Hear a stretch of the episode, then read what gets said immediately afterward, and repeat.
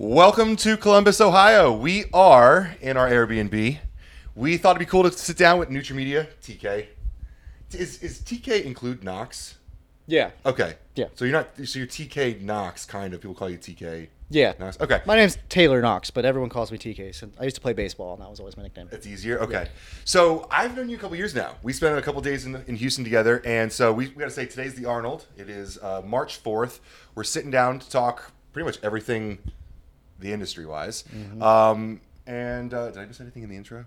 That was perfect, There Ben. we You're- I, I make Ben so so uh, nervous over the intro. No, so we've always been a huge fan of your labels. So what we want to do in this conversation is talk like you see products six months before we see them. So you have a whole different process of you know getting ready for a supplement launch and so we want to hear about your business you um, obviously were doing some stuff with glaxon that's how uh, we came to know you so we'd love to just hear like what what your background is first off and then tell us about your business your business model and then like let's we got some energy drinks here so we can drink them talk about stuff and just like let's hear your side of the story Hell yeah, yeah. So it's pretty interesting um, to kind of see sort of like how the sausage is made, you know. and you know, we we're in that position where we get to see how the sausage is made, but not just for like one entity, because sometimes when you're so ingrained in like one company or brand, and some of those companies have multiple brands, like they have very strict processes or not strict you know like everyone's messy but like try and uh, do that with like over 40 people and you get to see like how messy everyone really is Yeah. and like the, the different spectrums of how people operate from compliance to regulatory to just marketing and, and you know how they function as like a protocol as a company um, is very very interesting i think that's something we can probably yeah. talk about so a little bit about my history is uh, yeah i started working at cellucor when it was a tiny little company college station texas bryan texas uh, maybe 40 50 employees less i worked in the warehouse I was a warehouse employee for several years. Then I was like a building supervisor for them. Then I did distribution, and then I started coming to shows and then doing like coordinating for shows and events, small and large. Uh, and then I ran the customer service department for about a year as, as one of their like uh, customer service managers. And then I decided uh, I don't want to do this anymore, and so I quit. And then I basically became a YouTube graphic designer. I just learned graphic design on YouTube. And then from there, I started doing freelance. Uh, worked with a bunch of different freelance businesses in the cannabis space. And that's when my good old buddy Joey Savage called me, and we got together and we did this little brand called Glaxon, which everyone knows about. Uh, I left them about a year and a half ago to start my own business called NutraMedia. NutraMedia is a branding, marketing, digital media business for anything dietary supplements. So we have over 45 clients, many that you know, some that you don't.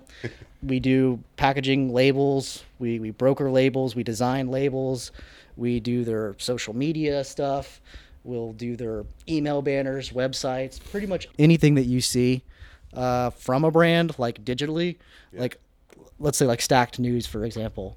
Do you call it Stacked 3D or Stacked? I call it Stack 3D. Is that what it? I call techni- Shane. Okay, Shane. Okay, okay. See, I never know. I, I, I call it both ways. Um, yeah, but like you know, if you uh, if you scroll on Stack 3D, you'll probably see something that we created at least once a week. Yeah. You know, we can't always say, "Hey, we did that," because there's like a discretionary part of it. But yeah, if you're ever on Stack 3D, you'll see one or two things that we do. We, That discretionary part is the fun part of all of this too. Yeah. Yeah. Like we just started working with NutriBrown with Marcus. Yeah. And he, I mean, he talks about you all the time because you guys work hand in hand really, really well. But like, uh, Yeah. Over the last couple of weeks, I, just, I feel like it just keeps coming up. Like, there's all these secrets that we, we end up keeping. Yeah. And uh, I mean, that was that was the whole deal with Glaxon. Like early on, there was like so many launches. We, I mean, how many launches did we do with Glaxon early on? It was like, when can we talk about this? Don't talk, don't talk about it yet. Like, and and that's like a. I mean, this has been a big discussion the last couple weeks with like leaks and stuff. It's like, mm-hmm. how do you keep secrets, and is it better or worse for the industry when they're kept? Well, you want to know like kind of my secret, my, my strategy here, and from from the Glaxon perspective, they'll they'll never tell you this because y'all are all friends, but like w- we strategize that. Yeah. You know who gets what when, and we know that you have competitors, and so we're gonna let you guys compete. Yeah. And you know there's egos and things involved, so it's like, well, we're gonna leak this information to this person, Yeah. and maybe something will change, and we'll leak something about it to somebody else, and there's conflicting information and it creates tension and it creates dialogue. So yeah, like when we first launched Glaxon, a lot of it was like, all right, well, who gets the you know the specimen oh, label? yeah. Yeah. Who gets the who gets the new tranquility? Like who's who gets to know that we're calling it tranquility, that we're changing it from sedative? Yeah. You know what I mean? Yeah. So like yeah, that that was a big part of like the strategy of like you know who leaks what when, and then letting you guys kind of have your own discord about it. I don't know if I've told this story publicly Giving before. people ideas. Yeah. yeah, but there wa- there was one time with Glaxon where Michael called me. He was like, "Hey, we have a meeting with GNC in like a half hour. Can you post this video right now?" Mm-hmm. And they walked into the meeting with GNC, and the GNC was like, "Saw that PricePlow video." Yep. You know, it's like like all that strategy makes Yeah. sense. I mean, It- it, That's where y'all come in. But yeah, that's how You we just- should be used. Like, usually, that's how Yeah. we should be using PricePlow. Yeah. You know, Absolutely. Yeah, uh, brands that if they just like come to you guys thinking like, hey, we're gonna you know uh, commission you to do this and that, if they're not using you strategically in that way, you know, I think you guys are smart enough to know what what how you know how the game is played, and that's why I think you guys do so well with brands like Glaxon because like they're so clever with it, and you like you know Michael Yeah. and them, they're you, you, you respect it, you know. Well, the end of our kickoff calls usually goes like, you know, this is the this is the protocol that most people like. Yeah. But if you got a creative creative team, like we Yeah. can do we can do justice with this. Yeah, Yeah. we were always asking for the sketch baggie and, like, and the dates. Yeah. Like, yeah, we Yeah. we like to have fun Yeah. with that, even if we don't know what flavor it is. Like, have been guests. Like, yeah, we want to get creative. Otherwise, it turns into the same thing because a lot of these products have a lot of the same ingredients. So Mm-hmm. we want to do something unique and fun, and yeah, it gets people talking. Like, you know. I'm the older one, so I don't care as much about all the engagement statistics, but I know Mm-hmm. you have to. And Ben wants people to engage, so guess what? Like, give us something to engage upon. And yeah, the sketch baggie engages. So. Yeah, the, we use things like cryptic marketing, like intentionally for that. You know, that's a, a sketch baggy. That's kind of a way of saying, well, here's something you don't quite know what it is. Yeah. Um, and then also other just fun things that you can just add to it. You know, like maybe one is a gram of niacin. You know what I mean? Like, there's just like a bunch of things you can do that just creates good content because for the fact of it makes good content. Oh, yeah. And since we know that you guys are doing things so publicly, brands play that to your to the advantage. Like, and then some some do things really by the book, and they still do that well. Yeah. Like like you guys work with uh, Primeval uh, and Coop and them. They kill it. like I just love everything that they do. Everything that we do with them is so. I would say just so professional. They're they're sneaky like um organized with their stuff. We had a time with with probably people where uh, they they discontinued a couple things, and Uh-huh. I was like, why? Well, you know, I like that product. Why'd you do that? Yeah. They're like, we're owning our strengths. Yeah. They we know what we do well. Yeah. We're gonna stick to that, and that was where I was like, I fuck with that. Like, Yeah. Because not everyone's going to be Joey Savage, Right. Right? Not everyone's Dan Lorenzo. Like, you have to have your strength. You got to Yeah. double down on that. Yeah. And uh, you're like, you're right. Like Primeval's just buttoned up and Mm-hmm. they do their thing just right. And They do. Anthony came into our into our Discord and he said, "Listen, like those Max products are really well dosed. Those aren't the big sellers though. It's like Mm-hmm. Yeah. the, the ape shit cuts that just kills and everything. So Yep. yeah, they got that stuff buttoned up and everything. Can I go back to Glaxon though? Mm-hmm. Like, so I'm assuming you did all or a lot of the artwork on the the first run of labels, at least very comic book inspired. I would say like V1, V2. Did that pin- yeah. So yeah, so did that like pigeonhole your style now? Do people want that, or was that always your style? Like, how did that begin, or did Michael and Joey kind of say like, "Hey, we want to do this style," or like, how did that work out? And like, So- can you do more? So okay, let me back up. Like if you if you want to know like my Glaxon story, Well, y- uh, yes, everyone and- has their own story, yeah. right? And, and, and my my ultimate question after that is, are you more than a comic book guy? Kind of like. Absolutely. Okay, I, so- I'm, I'm a business guy. Like when it comes to NutraMedia and how we operate today, like we operate for the client. If, if we want to say TK from an artistic perspective, like what is your art style? Yeah, I would say my heart and soul and all my like identity visually probably went into the Glaxon brand.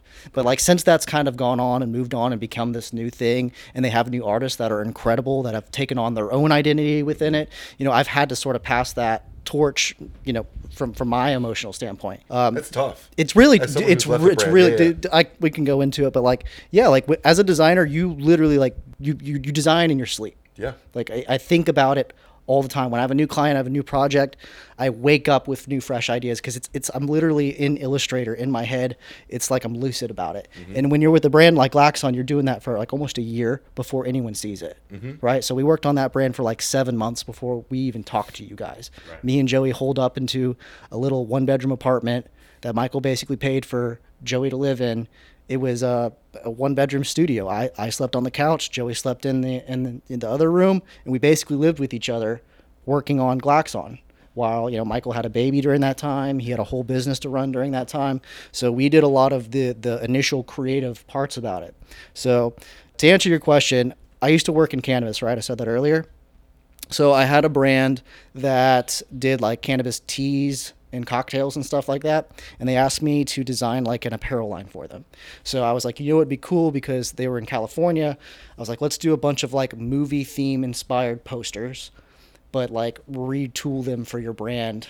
Um, so like we'll just have you know different movies take their movie poster or, or album art or whatever and then we'll just like make a version of that because that's like really hot especially like in san diego and stuff if you go down like the beach like pacific beach you'll see a bunch of like the little resale shops that's like their whole bag right i designed like a bunch of the, the original super grains for example Right. so like it had like the Spa- space jam sort of theme right and so I kind of drew that up. I showed them the logo that I did for what we call a word mark or a logo set. It said "I need therapy" was was with the brand. It was called Therapy Tonics, and so I showed them the "I need therapy," but in like that sort of Space Jam like lockup. Yeah. And I was like, well, what if we did this, but like for for Glaxon? Because when we first met, me, Michael, and Joey, the first thing we talked about for like three hours was movies. Well, that's the one thing I wanted to say is uh, like you categorized it into comic books, which a couple of them were comic book feely, but it was really pop culture. It's really pop culture. Yeah, Yeah. If you uh, you did a really great reel on this, so this is not me picking this up alone, but I, Yeah, I, yeah. I, I watched that reel, and I mean, there's each one was a different subsection. Yeah, yeah. We just turned out we had a lot of same interests in like Yeah. pop because we were all around the same age, so we kind of grew up the same, you know, uh, time frame, and like there was just certain things like no- nostalgia was a really big one, like especially with me and Michael. You know, Joey's just kind of a weird guy in general, so he like he likes a creative idea, and then he like really wants to push it into like this world weird un, weird unknown space. Um, but like Michael's super savvy with nostalgia too, so like we had a lot of common interest in like movies, comic books, just like and it didn't have necessarily have to be like just one thing. Um, but like the Adrenal was like one of the first labels we did. Like that was we all really liked Mad Max. Like like we would just like quote Oh, Mad wow. Max. Okay. Yeah, and if you ever saw like the first video we ever did, we flew out to Vegas and we rented a Lamborghini and we like chased it with the drone and we found some guys on dirt bikes that would like chase us in the desert with the Lamborghini. And like that was the whole idea was like let's just get real weird with it. Yeah. And but like Is make that still on Instagram? Do you think is that that was like no, No, they they- they they nuked they, that. wi- they oh, wiped Oh, everything yeah. with V two, and I can I can like kind of get to that too. So like we we had this real like bootstrap way of doing things, where like the whole first year and the whole first V one of Glaxon that you saw was just me, Joey, Michael, like having fun. is he a good roommate? Joey, Yeah. oh god, come on, don't ask me that question. I love Joey. Like I, I would say, if there's anyone who's like one of my closest friends and brothers, like That's awesome. I, I I really do love that guy.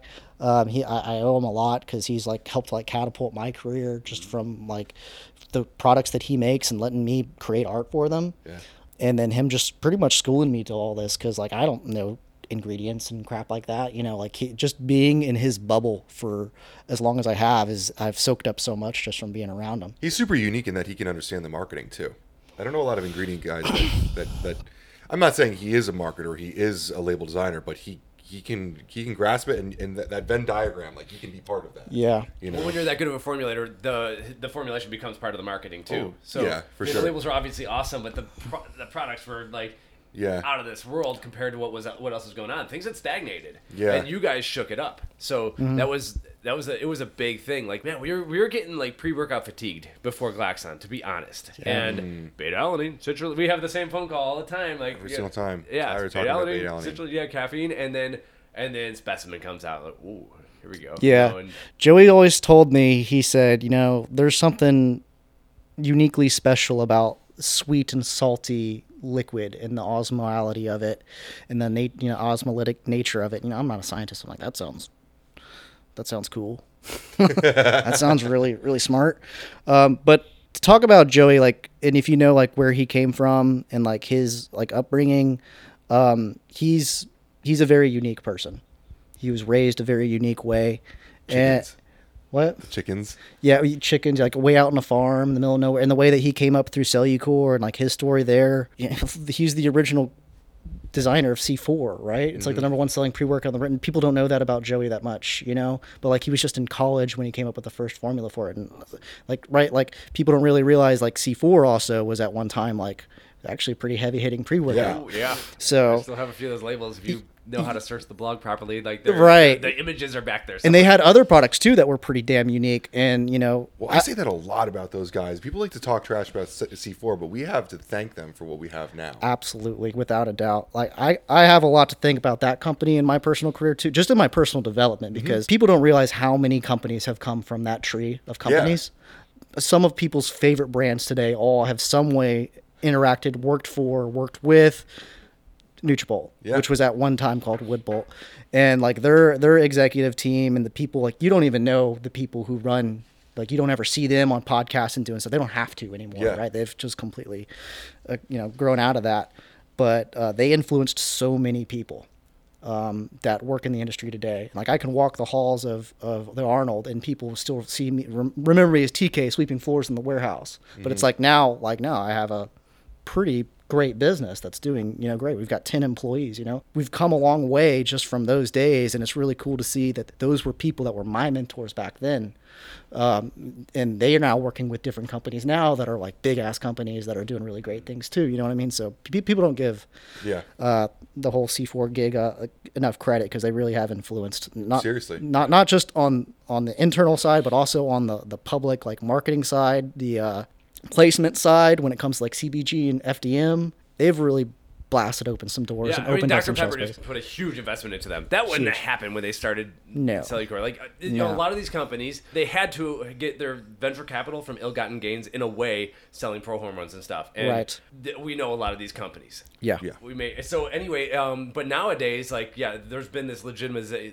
legitimization that yeah, th- that now you have Dr. Pepper investing in them. That's Mm-hmm. Yeah. that's a great deal. And Well, so, hey, yes, go back far goes- enough. yeah. Go back far enough in Cellucor's product line. I'm sure you'll find some stuff. DMAA. yeah. little Yeah, I was, do- I was, uh, Yeah. I was alluding to that actually. Yeah, yeah, yeah. I Yeah, yeah. I, I was but- trying to say without saying it, but you said it. But that's a lot of brands, right? Like Gaspari, Yeah. like right, Yeah. like I've drove Novedex, all that But stuff. yeah, and there was a time where those pro hormones were legal. Too. Yeah, So sure, yeah, let's- yeah, yeah. that's that's one Yeah, thing. yeah. That, They weren't always they weren't written on all the ill, label, they weren't but- all ill-gotten gains. You know what I'm trying to say. Yeah. So like, but nowadays you can get real investment because companies like Cellucor and Ghost have legitimized things. Right. Um, and then you know Optimum Nutrition, Glanbia, and stuff. But we needed like the Mm-hmm. sports nutrition to like grow up, and you, Yeah. you were part of that. So that's like a cool thing. I got to see it, like a fly on the wall and sweeping the floors, and you know. So yeah, I would like to say those guys a lot were my mentors because I saw the way that they operated, and they kind of taught me, you know, sh- showed me how to move. Right. So let's talk about your business then. Um, things are going well. Like maybe we should crack in these energy drinks. There's Yeah. like there's two different angles. Like we have a new brand that we're gonna launch. We, I would like you to take you take us through your process, maybe, or like if I came to you with this bang, how would you how would you rebrand it if at all? You know, and who who wants to drink what? And do you need some caffeine? I already I need cracked some some caffeine, caffeine, but, new, but yeah. So I picked up a couple energy drinks for this podcast because I wanted to spark some conversation. We got a lot of stuff on the table here. Ironically, not a lot of supplements for being at the Arnold, but um, I picked up a couple different stuff like Alani, obviously huge company, right? No, no need, need no introduction. Bang. I just saw crazy key lime pie, and I thought that was an interesting flavor for a, a drink. But also, I want to know what you think about like these kinds of labels and stuff. And, and, and to, to give reference again, I, I said this before the podcast, but like we have an incredibly diverse group of people that watch and listen to our stuff. You know, like when this, uh, some of these are going to go to LinkedIn. Yeah. Where we're going to be talking to a lot of NutriBullet people and stuff like that. you Right. know? A lot, a lot of this is also going to go to TikTok and Instagram for the, the end consumer. Um, and so I'm, I'm super interested in how we can navigate this conversation because there's a lot that even the people on LinkedIn don't know about. You know, and, and then we, we try to shed light on that because we do so much work behind the scenes, and I, it, this is a fun conne- connection because of that. yeah. Um, I would say that all businesses tend to operate a little differently Yeah. when it comes to their process. Um, I don't think people realize how important having a really solid relationship with your manufacturer yeah. is when it comes to developing and launching, you know, R and D for products. Yeah. most of the time, your your manufacturer is doing the vast majority of it, right? Yeah.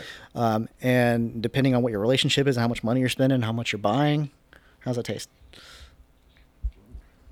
Oh, this is good. I think I chose well. Key lime pie. Crazy key lime pie with a K. Yeah, bang. Is that not good? No, it's good. I, I, I like a lot We of have the. Celsius. Celsius being the brand that Ben Uh, said he doesn't care about in the vitamin shop. Uh, Oh, that, that's taken out of, out of Well, look, context. they they they Am I bad flavor their stuff with uh like natural. yeah. yeah, there's ginger Well, in this. it was Celsius versus Prime, and I was talking. I was giving predictions. I think it's a green tea caffeine source, right? I don't know. I I one of our viewers told us we had to get this flavor, so I was like, We got I'm taurine, gonna get gu- guarana, and caffeine. That's caffeine anhydrous. No. that. Dude, you can't Oh. discount Celsius. I mean, Celsius is like fucking. They're huge. ripping it. Yeah. Yeah. Yeah, Right. and so is Alani. Right? Well, there's one thing to note about all these. If we want to talk about like the technical print part about these this branding, is all four of these are print on can. Yes. Um, and print on can basically means that you're moving enough volume that you can do that. Um, which like Ghost, for example, they have shrink sleeves, right? Yep. Like you can probably do more cool stuff with shrink sleeves. They do cost more money, um, and they make it a little bit more difficult to do things like recycle. Um, but like when at, at like heavy volume, big big time volume, I think the only brand that's really doing shrink sleeves is Ghost because they use that tactile doming. Yep. And they also do uh, another varnish called uh, spot sandpaper, which not a lot of people don't realize that on those labels. you can feel it though. Yeah. Yeah. Yeah. Those shrink sleeves are phenomenal. Yeah. Like I've, I've been fortunate enough to be able to see those being made, and yeah, they're, they're very technical. Have you done any energy drinks yourself? Yeah, we've done two. Are you allowed to talk about them, or is the NDA like you probably have a lot of protection? The one Uh, before it's called, we're not allowed to talk about yet, but Y- yeah, yeah. Uh, we did Lost and Found, and we I knew that had to be you. Yeah, we've done- we've done some other Amazing Grace ones. on the label. I'm like, no one else would put that on the label. Yeah, and there's a cool story about that, but I don't want to. Yeah, I can't probably talk about You're it too much. Yeah. Uh, uh, like I said, there's t- those those guys are real professional and really buttoned up. So we try and keep, you know, we try and respect Yeah. the things that their wishes, and they, they have their own way of marketing, and so I, I don't think they want me to speak too much on you know how how their process is. I mean, we we respect not even talking about uh, he who shall not be named, the CEO of Oh, Lost yeah. and Found and Primeval, Yeah. doesn't like his name out there too much. Yeah, so- And I yeah. respect the shit out of that. Yeah. I think that's just enough for people to know like what you're capable of because those cans are really cool. So Yeah. Yeah, and that was a really cool project. Those are sleeves. They are sleeves, yeah. I didn't really expect it to get that much momentum that fast out the door, but they they understand distribution so well. Yes. So it's it's been good for for our brand. It's been good for their brand. Uh, they ori- they originally came to me saying, "Hey TK, can you make like a uh, an energy?" I thought it was an energy powder. We're gonna do like an energy product. So I was thinking like a a gamer product, right? That's kind of what I thought. They uh, had the idea of like the bear, and they had the name Lost and Found. And so they were just like, whatever, do whatever you want. At first, it was kind of like.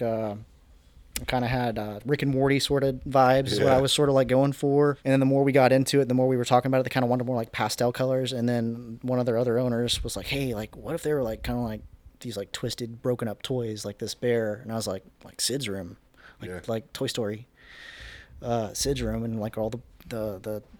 The toys are mutilated and stuff. He's like, "Yeah, that's sick, man. Run with it." So we just kind of ran with that. Uh, we ended up like brightening up the colors of them because they need to be very bright when they're in, in that type of shelf space. So Uh, it yeah. sounds like a lot of your success is because you're so familiar with pop culture, movies, and all these things. Like I wouldn't have thought of that. I've seen that movie maybe five times, but like, yeah. Well, everything so has an inspiration point. Yeah. Sometimes there are multiple ones. That, that, that's when we start with the brand. Like that's we we do these discovery sessions where we'll sit down and I'll just be like, "Hey, like, what are you into? Right. Like, what are your core values as an individual?" And how does that apply to your, your brand? Okay, how is that being that message being received to your demographic? Who is your demographic? Where is your distribution? Like where are you selling? So we go through that entire step by step phase and we try and link all those things visually together. I think we should work with NutraMedia. Yeah. I, I have ideas. well, the best the best brands have layers. So if you go and look at Glaxon, I could sit here and I could tell you about all the layers that are involved, but most of them were conversations like this. It was Right. us sitting around a table being like, "Hey, you know what'd be cool?" And it's like based on something that like we're into, and then we we we like polish it all up for like, "Oh, this is perfect." And then like for example, the Glaxon way is like, "Okay, well now how do we just like stick our finger in it and mess it all up and confuse the hell out of everybody?" So Well, the best brands, I feel like you can't see the inspiration. yeah. Like, a Lost and Found is a great example of like having seen it a year before it came out. Like, Yeah. I saw so many iterations of that from Coop, um, just because he likes to tease me. Mm-hmm. Um, but at the end of the day, like. No one picks up the. I always bring up the what once was lost, now is found. Because I, think that's the fucking coolest part of the thing. But the the bear, the Sid's room, all that stuff. No one picks up on that. But like the second it got put into our Discord, people fell in love with it. Yeah. You know, like you can look at it and, and love it and have no idea where it came from, even though I feel like it's pretty obvious. Yeah. Um, So yeah, like so Johnny Cash has a song. You know, you know he did he did a, a cover of Amazing Grace. okay. And so like I was listening to that while we were doing the labels and so that's kind of where that it kept on playing in my head, kept playing in my head. And I was like, well, I can't say like, you know, once was lost, now I'm found. Once was blind, now I can see. So I was like, well, what'd be cooler than that? And so I was like, once was lost, now I'm found, fast and loud, Yeah. because that was like more about I thought the direction they were going in. And you so- also put it in like um, I don't know what you would call that spelling of the stuff, like like the was W U Z. Yeah, yeah, stuff like, like it was done by like uh, kid. a kid or a like you know like like I was going back like it was like a toy or something a like that. deranged Sid pulling pieces Yeah. off of toys. Yeah. Yeah. yeah, yeah, So it was it's supposed to be kind of kind of creepy, but Yeah. like but kind of fun. So yeah, I think it landed. I think it landed well. We actually got some really cool stuff coming out with them too, which I, I don't know if y'all seen yet, but like, yeah, they're dude, they kill it, man. Yeah. I got nothing but like awesome things to say about them. They kind of they kind of like low key surprised me with the the their ability to scale. That that whole like Steve Jobs idea of like hiring smart people to let them do their job, like they're great at that. They've kind of teased a little bit of their their. Uh, this will come out in a week and a half. Uh, their uh, relabels for Primeval as Oh, well. okay. I, I don't know if you're involved with that. Yeah, well, the real cool thing about that individual client, particularly, is that I've been able to pass the bulk of that work onto like my my second in command designer, Yeah. who was like my first hire. So the first person I hired, her name's Cool. Keely, and she's in she's in school right now, and she's in her last last month of her last semester of college, and so like pretty much everything that you've seen from them, she's pretty much done entirely. Well, So- Kaylee did an incredible job with their new proteins. Oh, I know. Like She's- incredible. Like Yeah. really, really incredible. They said they wanted something to look tasty, and we were like, all right, Well, their their white labels, the classic white labels, the red was really cool when they were in that phase of the industry. Mm-hmm. Things have changed. yeah. You know, Now it's yeah. Now it's different. how how many times have you had to change a brand because of that that changing time? Right. Oh, It all goes back to like I was talking about that process of knowing values, demographic. Like Morphogen would be completely different. Like I wouldn't come in and you know try and shake everything up for them. Well, th- and then this is a great conversation about like like that's a that's a great example. Like you sat down, you're like, I I love I love when people just like, like is this one of your clients? Like Yeah. before I say something. Yeah. But uh, but like we agreed, it's a direct to consumer company, and every single person who knows anything about Morphogen, like you speak to Ben for five seconds, you're like, yeah, that's the best shit in the, ma- the market. Like Yeah. I don't say best usually, but like that's loaded, and it doesn't matter what's on the label. He's an ingredient guy. He's an Like, ingredient that's- guy, Yeah. and it doesn't need to pop off of a shelf because it's not in wholesale yet. That's also where I get excited. Supplement super users are going to know about that brand, and it doesn't matter what's on the front; they only care what's on the panel. Yeah. And in that, like, if, if, if we're talking about like artwork uh, of a of a label looking phenomenal, like this to you is like what you know maybe the front of like a Glaxon label would look to me. It's like, oh yeah, you know, Yeah. You, get, you get a rise out of that. But like, you know, you can look at that and be like, okay, there's some serious thought that goes into this. Yeah, but Mike and I look at the back of the bottle before Yeah. the front usually. Yeah, that's what I right? mean. Yeah, the way he has it laid out is always helpful. yeah, Yeah, it, I mean it's Yeah. it it's made for people who understand products. Yeah. um, and they also have an incredible community and and and message to those people. They do a really good job of communicating that quality, but that's also a brand that I would love to give to TK to just, let loose, dude. You know, Ben has contacted me before, and it was a, it was a weird time because I was doing a lot of traveling, and my son was just born, so it, it was a weird time for me to try and bring on new work. So yeah, if he ever wants to reach out again, I'd be willing to like you know at least take a call or something. But um, you know, we don't really do any like I don't do any sales. I've never at once like DM'd somebody and said, "Hey, would you want us to do stuff for you?" we understand that. Yeah, you might get a few notifications after this goes live and everything. So, But, would you, but, but, but that's how this. I mean, I think that's the best kind of outbound sales. Is Yeah. like our ingredient work over the last three months has skyrocketed just because we started posting our ingredient stuff to LinkedIn. Yeah. Like, Well, you guys kind of like how we are. You're so ingrained with so many things and so much information crosses your desk. You get to know information way before people. You get to pick up on the trends before they happen, so you understand where like everything's moving. So like if you are interested in making any sort of like splash if whether you're a new brand, you're rebranding, or you're launching a new product, like they should be reaching out to you and Ryan 1st Mm-hmm. you know, just to be like, be like, yo, like, what do you have going on? What do you want to see? Like, I, I know you all have a business relationship with everybody, but they should at least discuss that. At least. like, how can we put you guys on retainer so I can get a little bit of your knowledge? It's almost the most the most valuable thing that we offer our clients at this point is the fact that I can look at most of their labels and be like, yeah, you might want to change some things up here because of this, this, and this, and this based off Yeah. of what you're trying to do. Whether Are we it's talking about regulatory or because I want to talk to about label mistakes? Any of yeah, it, like yeah, any yeah, of it. yeah, all just all of it, yeah, from like uh, from a demographic marketing standpoint to a regulatory standpoint. But at the end of the day, it's their companies. Yeah. So like at the end of the day, they're clients, and I'm not uh, a compliance officer, but like we do work in like a certain consultancy, sort of like, you know. It's, it's, it's weird. We're a designer. We're label designers, and we also do a lot of other media and stuff like that, social media and all that good stuff. People call me most of the time. I spend most of my time just talking to, to brand owners and like their marketing directors about, hey, like what's cool with this? Like why would somebody do this or this and this? Or if we're trying to do this, how would you do this? You know, like how how do you name flavors, for example? Like mm-hmm. do we just call it fruit punch? You know, and like it depends on the brand. Yeah. You know, it depends on like what you're doing and who you're selling to and all that stuff. And like like you know, sometimes you call it something weird, you know? So what you're saying about like this others like like you know if someone's working with you that they have this resource from you. Yeah. I mean that's how we treat it. I kind of have this line with people like, like you know Yeah. if you're in our family like dude I, like you call me like just with Yeah. questions or whatever like it's just a resource. Your resource, right? Um, and I think that's the, that's the most valuable thing. And, and like you were talking about, having having different irons in the fire, just like being able to be situated at different points in the industry where you get different touch points, like. You're just in the conversation. It Mm-hmm. Yeah, bring bring the from conversation from from seed to sell you know we're we're Yeah. really we're really ingrained into it almost we're, we're some of the first people that, that reach out to Yeah. and to answer your question about like mistakes and spelling errors and things like that like they happen look uh, from a label design standpoint we rely a lot on the manufacturer to provide the compliance and the supplement facts panel so that we can just look at it quickly evaluate it so that we understand what the product is and then we can go to work on on the artwork concepting that conceptualizing that so it meets the needs of their consumer demographic. And then really where, where i think my specialty is is then taking that and then setting up it for print so then you can get like some really cool print augmentations and embellishments and way to like bring out branding elements from a print perspective. And then like how do you actually get that created? Like what's the supply chain of that? Who does the best at this? At what price?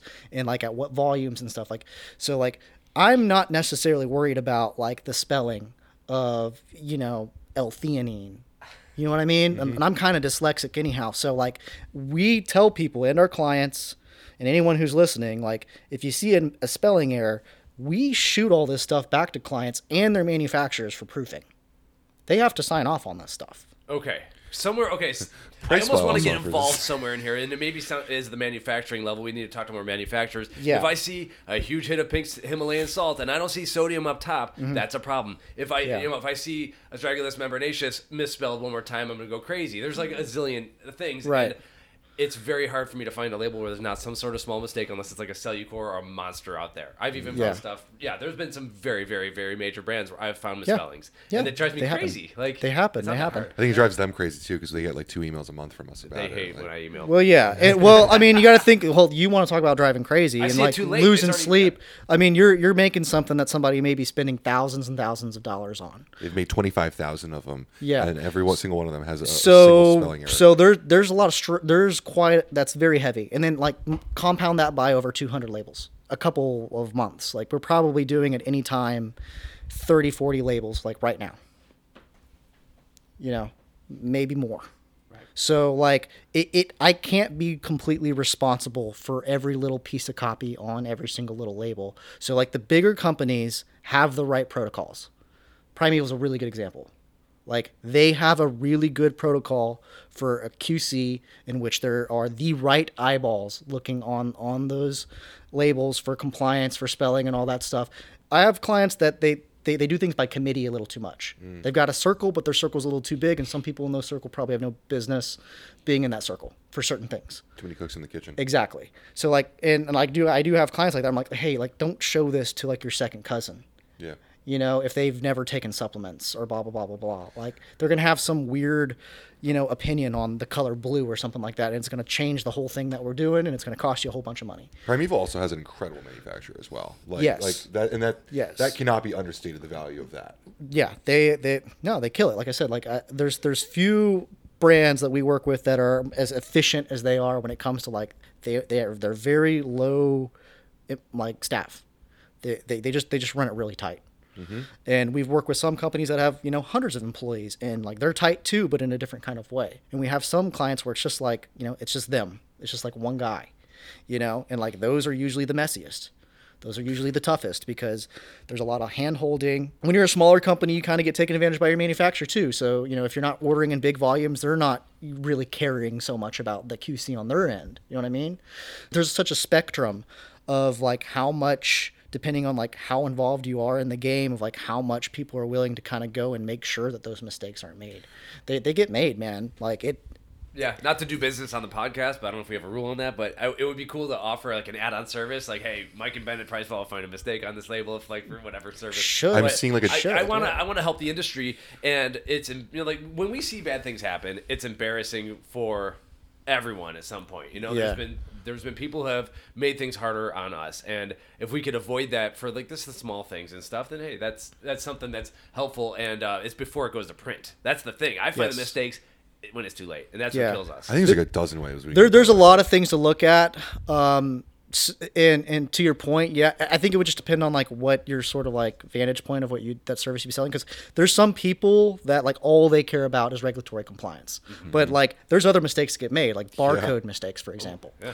So like barcodes are a huge one. It's like the last thing people anyone thinks about. Like technically, I should not legally be liable for people's barcodes if they're doing them on if they're indexing them on certain global services where it's like tied to their EIN This is a number. huge thing. Yeah, we talked about this like a month is there a story Yeah. here? Like, is there a specific There's, story you know? yeah, there, like, well, there was a really funny video that he made, and I had just learned about this a couple months earlier. Like buying secondhand UPCs. Oh, I've this is seen a that, yeah. huge thing. Well, yeah, like most people in like independent retail, you know, specialty, like they like they come to us and they don't even think of the barcode. So they're just like, "Hey, get me one."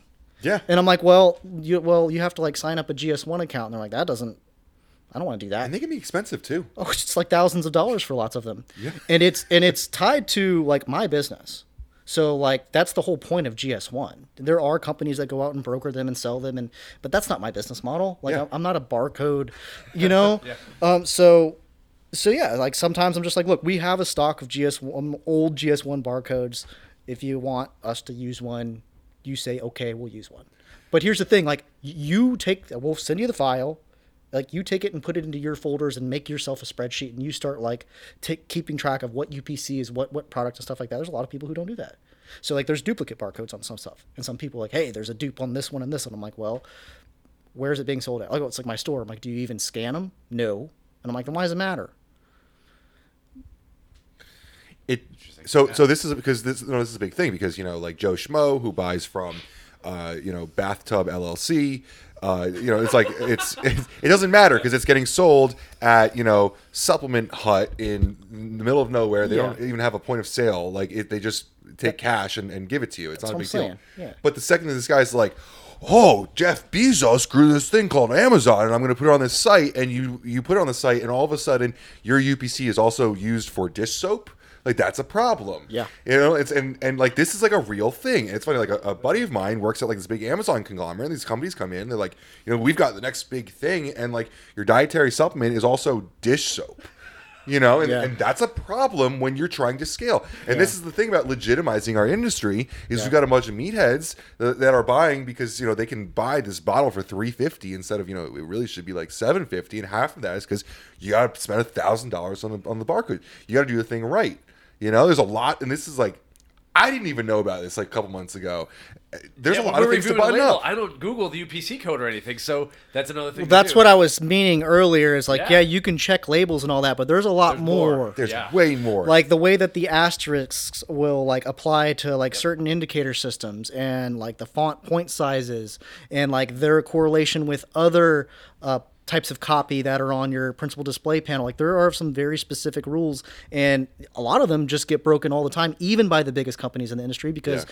like let's just face it like no one's policing it so like there is like there's a spectrum of like the like bend don't break so like I I sort of to a degree understand that spectrum, but I also working in my spectrum of like there's a mom and pop guy who owns his own retail store and just wants his own in-house brand to here's a 100 employee brand that's doing uh, you know 100 million dollars. There's a spectrum between how much they're willing to like invest in the time, the resources in order to do that. I've got some people who just don't care.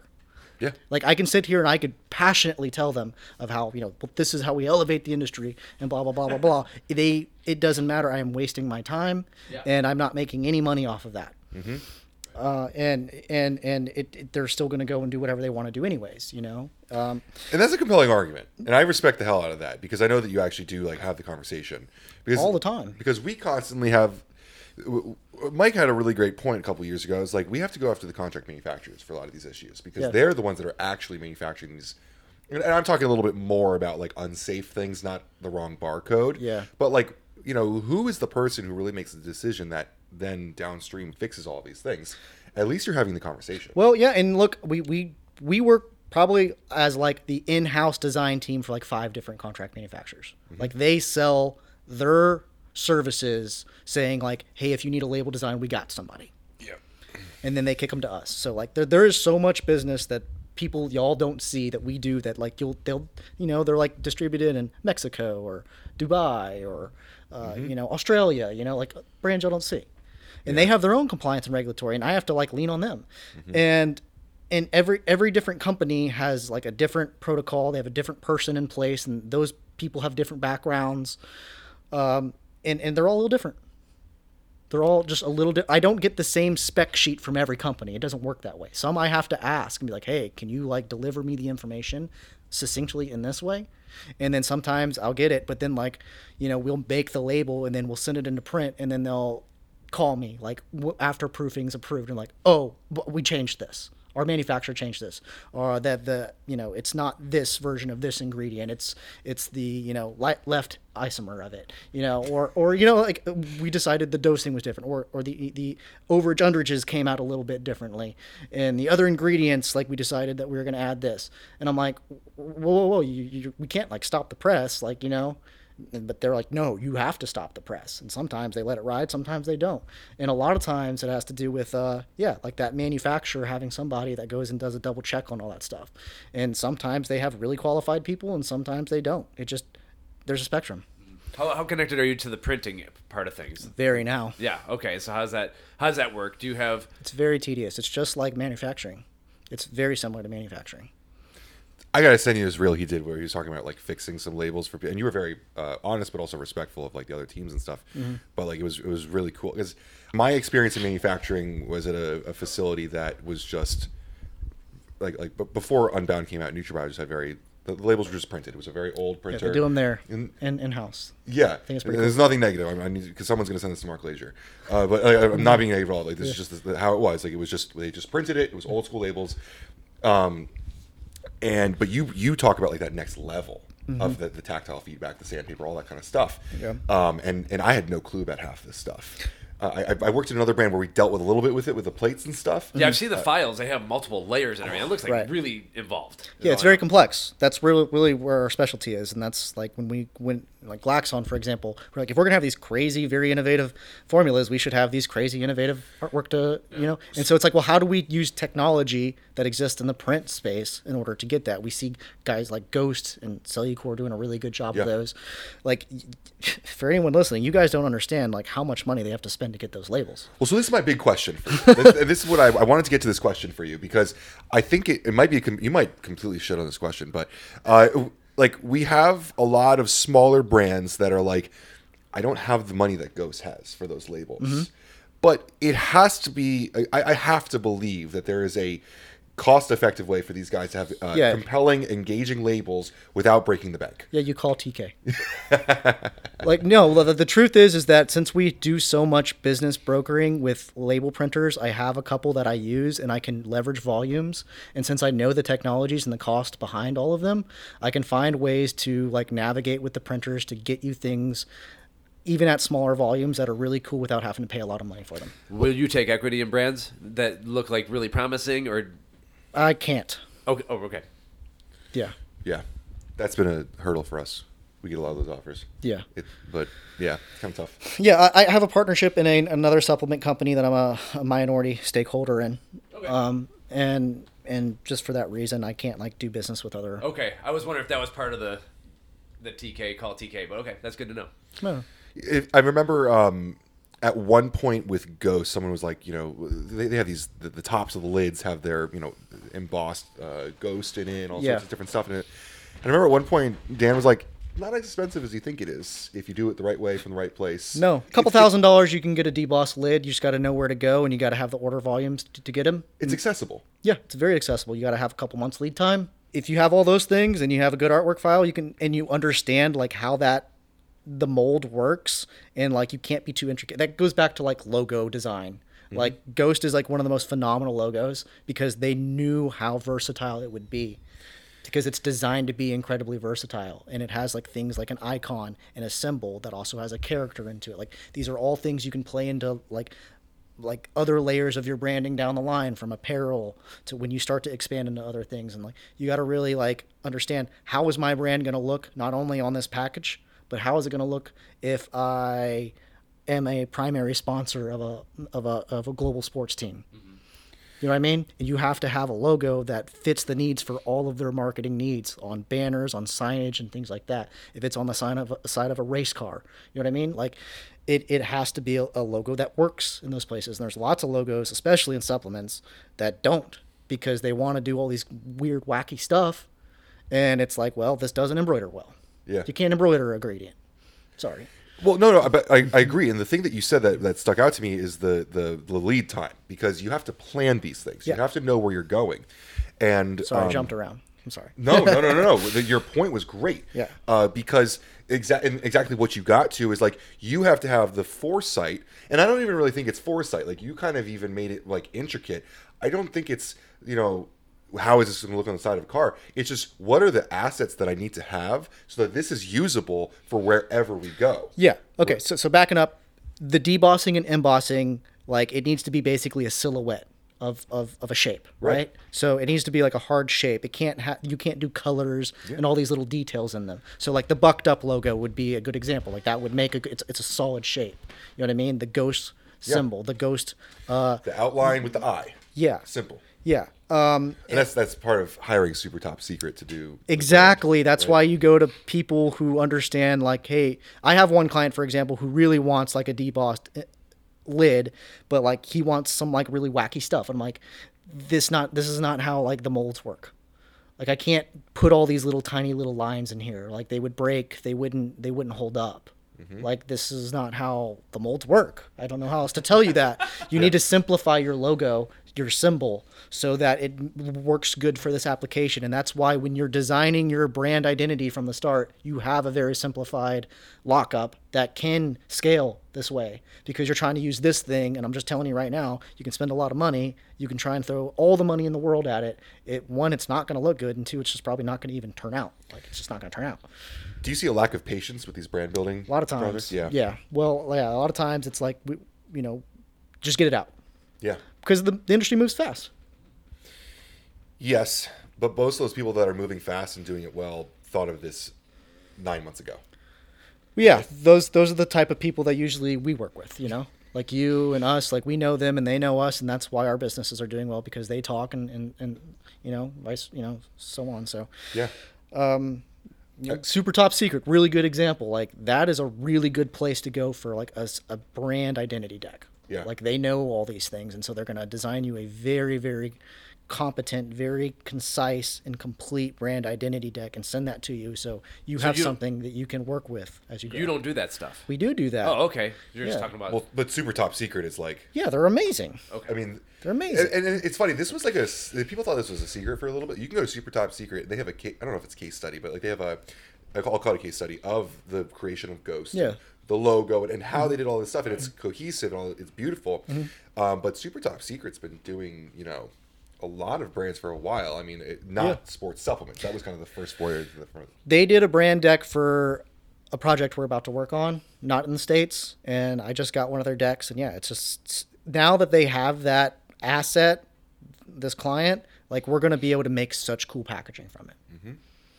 Because it's like a core asset. That's not a lot of people understand. Is like when you go and get your logos and your fonts and your color and all your lockups done, it may uh, a brand like Super Top Secret may charge you like thirty grand to do that. And some people be like, no, I won't spend three hundred dollars for a label. They just want you to make a label. When here, these brands are spending thirty thousand dollars for just a brand identity deck. Not not a label, not a piece of packaging, just a PDF file that basically says this is what your brand's supposed to look like. But if you look at all the things that people love about, I, I don't mean to like sit on one brand for too long, but the things that people love about Ghost, like oh man, that watermark is super cool. The lid has has so much on it that when you pull off the seal, the seal has an individualized brand to each product. Like, where did that come from? Right, that came from planning carefully. very much well okay two things like uh, i don't know how much i can say but like th- the person who is involved with their creation of their packaging knows all those things. Yeah. he's very ingrained in that world to knowing the prices and the, the all the different protocols of, of the components that go into those things eh, and, and how how to get them. So like he can take those to a good designer and say well we need artwork on this we need artwork on this. They build out their brand deck like with you know their little doodles and their font types and their colors and stuff. They're just plugging and playing now stuff that they created because they there's structure to their mm-hmm. branding identity. So yeah like their packaging is amazing. Super top secret didn't design the actual sorry the actual components of the packaging. Like all that stuff is done by you know an, an operational person. And then they get the die lines for the assets and they say okay well how do we add our art to this in order to make it come alive Yeah, you know what I mean? But you gotta like know who to go to in order to get transparent debossed lids. Yeah. And you gotta know like, okay, well, what are the parameters for those lids? How deep can can it go, or how high can the raise be? Like, what is the material made of? Is it translucent? Is you know what Pantone color can I get it to be? Like in what spectrum? Does it match our branding guideline? Like you got to know all that stuff because sometimes it's like, well, I want it in red. Well, there's a hundred different reds. How do I get it the same red a million times? Yeah, you know like you gotta you gotta think of that stuff on a huge global scale for sure. Wow. Awesome. I was hoping you'd get into some technical stuff. So that's I, yeah, don't I. I think no brand really does it better than Ghost and, and Cellucor, if you ask me. Um, Well, I wanted to ask you who you think is like because we all know Ghost, we all know Cellucor. yeah, Who's the underrated one? A, a mentioned NutraMedia client yeah. for sure. Yeah, well, I just I just personally like like what they do. for sure. Yeah, yeah. yeah. I mean, even if it's one of your clients that you just think hasn't been seen as much as as, they, as you think they should be. A cool brand that's doing some cool things, like from a from a creative standpoint, is Clout Power. Um, and like you got you got to give brands to watch for 2023. Dude, I, I, We I- have- in 2019, um, before you guys launched, Sam Strange sent me a bunch of your stuff, and, and I did a video. I think it was one of the best for us in terms of transformative for putting Price on the map. Was saying 2020 the brand to watch was Glaxon. Yeah. And so for 2023, uh, Clout has been our. Uh, They're a client of ours, but the, the thing that's really cool about Clout is they actually have their own internal uh, creative director. I don't Yep, know if you Jared. talked to Jared, and he's just a phenomenal uh, 3D artist. Mm-hmm. And so, like a lot of the their brand identity, like comes from they're they're all his ideas. We're just like translating them into the world of print for him. So we're taking his ideas and saying, okay, well, this is how you make that real because you can make this thing in 3D and it looks so cool. Because you're the master of medium, right? Right. And and and and he's a master of, of that 3D medium, is my Right, understanding. right. Um, and and so the, when you guys can work together, because he, I, I don't know his skills or anything, but I assume he doesn't know the, the die lines, all the all the, the label stuff. all He's learning of them now. You're like a translator in ways. Yeah, we're we're both teaching each other. It's been really cool working with them. That's huge. Um, That's huge. Yeah, when like when we first started working with them, before Jared was even on was even like with them, uh, it was it was difficult to navigate because they didn't really know what they wanted, and so like they had this look, and then we sort of refined it. You know, saw with all the smileys, and it looked cool. And then Jared came in and was like, "Well, that's kind of like." We could do something cooler, Yeah. and so they've they've redone it again, and they they have like more news to drop. I'm sure you guys are aware of. we'll be dropping the news. Um, Yeah, There's a yeah, lot of things, yeah. yeah. Um, This which, works as a hype which like hey if like there's some like shit that happened in that whole process that like like mistakes happen and shit like that so like even when it came to print there was something with if i i can't i guess i can get sort of technical and granular. The, the doming for example. So like you go and see like ghost they have that really good doming. Doming is only done by a very particular type of machine. And there's only a few different types of printers in the United States that have the type of machine that can run it on a flexographic print that'll dry it fast enough at that volume to get that raise with that type of hardness. So those printers are already printing some of the biggest brands in the world, not just supplements. Mm-hmm. So in order to get that like that on your label, you have to like basically buy line time just like it is with manufacturing. So we got them set up with a printer that can do doming, but their label has so much tactile elements on it that it poses an issue where there's like label curling and peeling because the doming is so hard and dense. It changes the way that it gets wrapped onto a tub. It changes the way that it gets wrapped onto a roll, which gets applied to a machine that gets wrapped onto a tub. So like you have to kind of like play with the the depth of the raise, and it even like kind of tapers off towards the edges of the labels so that you don't get any like label peeling. Because you may have seen some of these brands sometimes they Another have brand that I think I communicated to someone that communicated to you about this. Yeah, yeah. Well, it happens. Like if Yeah. you put too much tactile on a label, it you may have peeling. Yeah. And it also depends on how it's getting applied at the manufacturer level. So Yeah. like there's so many like variables that are kind of like out of my control. So I have to like sort of guesstimate how it's going to happen. So yeah, we just did a run with them and uh, like we wanted more doming, but we didn't at first because like we had to rush a pretty sizable job. And so it was like we didn't have time to test. So it was like you know this version that's going to come out now is like kind of like we're super stoked about it but we're like oh it could be so much cooler like so we kind of got it and we're like oh womp womp we want to like we know it can be super cooler so like we have to basically run it again Yeah. in the next couple of months with the new app once we have enough time to do the testing with the doming so that it has more of like the the smile not Yeah. the smileys but like their backgrounding elements that they had on them so like we're always evolving labels with with customers um, and we're always learning so like to your point like you're like mistakes and shit like happen like since you're always re-upping and reordering depending on like what their sell through and stuff like that it always depends on like how the brand is able to evolve with us.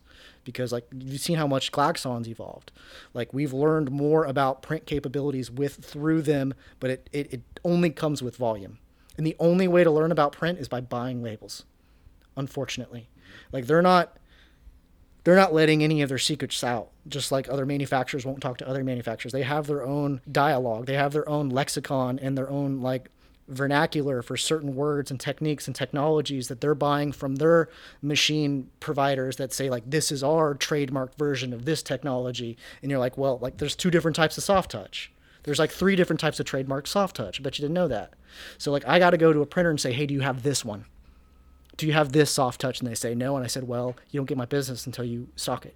Just like some people will be like, hey, do you have, you know, Dynamine? Yeah, And you're like, well, our for sure. product has to have Dynamine in it. And until you go and do business with these people, we're not going to do business with you. I have to do the same thing with labels. So let me ask you because this has been a um, you know we've heard there, there's a variety of different people that do similar things to what you do that and I think the labeling community is very small and in terms of creators within the labeling community ironically there's not many even though they are creators. There seems to be this discrepancy between um, different labelers have different capabilities or they're lying to you everyone can do everything. And so you're saying like there are definitely differences in technology between labelers Uh, and, and obviously like you know the difference between what we were saying before like a flat label from an old machine I mean, like in contemporary label printers, there's a large difference between technologies. Yeah. And there's a large, large discrepancy between machines. I find that interesting because like you go to supply side or even at the Arnold, there was a, a booth for a label uh, technology. Mm-hmm. yeah. Like, Those are all like flat one layer print. I saw them. Yeah, they were they're kind of garbage. kind of weird there at the Arnold too. But Well, there's a lot of that. but how And- many of these machines are being made in the world? There's got to. I mean, they have to be like, like, like, are they made by hand or something? Well, it well. There's two different types of technologies. There's print and there, there's digital and there's flexo. So and that also depends on like how much you're running, depending on what type of print technology you're going to use. And like, it, we can get really really granular in this. This is the the clip that goes to LinkedIn. So don't. worry. okay. Okay. So yeah, This is not going on Instagram. you can get real granular, and this is really what sort of separates the boys from from the men in the world of like packaging, making things. Like, are you a big brand doing big things at large volumes, or are you like trying to run a couple hundred units every couple months for this, you know, exclusive, you know, pre flavor that you're doing? You know what I mean? Mm-hmm. Um, we really know what you mean, actually.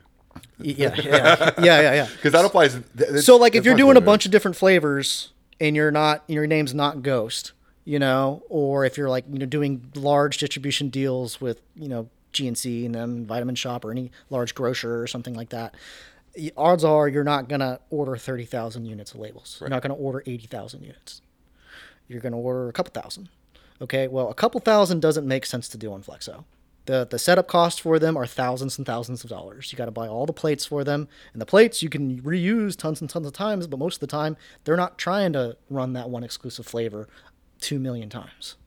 So you run it on a digital print, but digital print technologies are a little bit different than flexographic print technologies.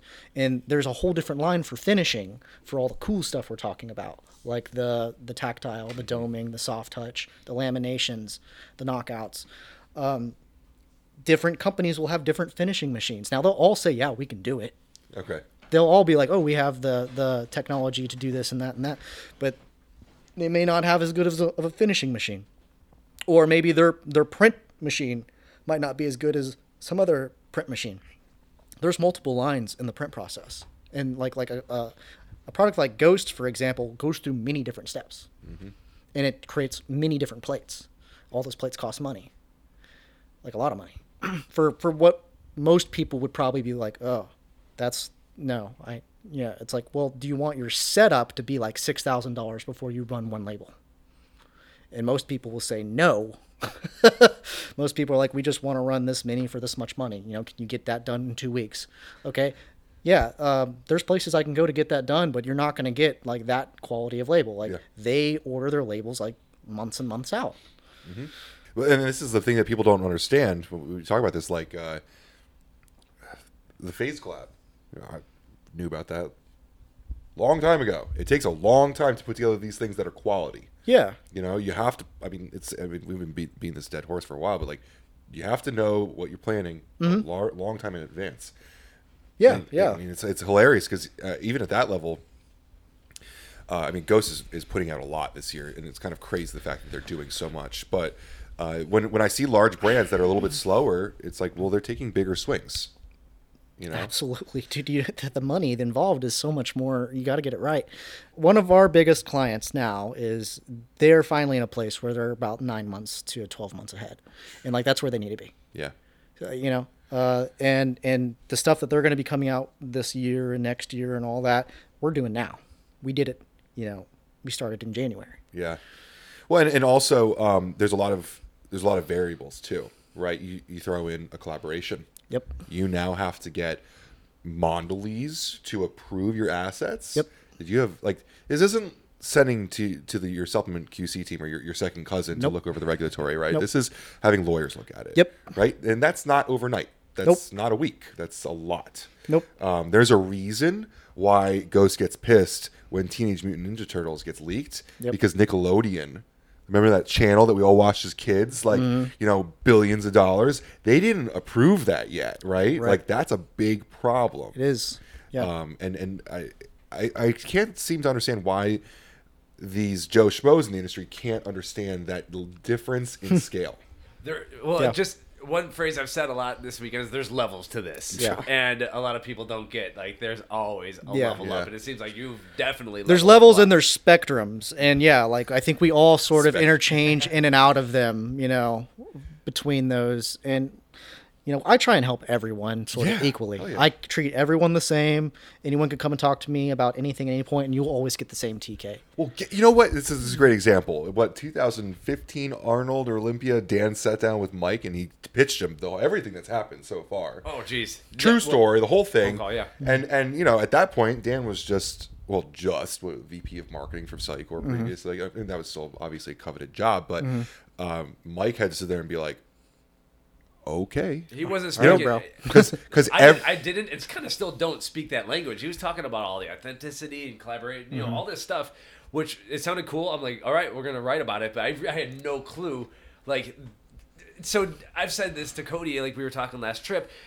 Dan Lourenco is a savant in in any world that he wanted to be in. He could have, I think, he could have been a car designer, and he could have been on the top level of that at this point. Yeah. He could have been um, a shoe designer and been on the top level of that industry at this point if he wanted to. I, I truly believe that, and I, I I told Cody we are fortunate and lucky that Dan chose to do what he does in the dietary supplement industry because he would have done it in the chair industry, dude. It's like seriously, like anything I look at.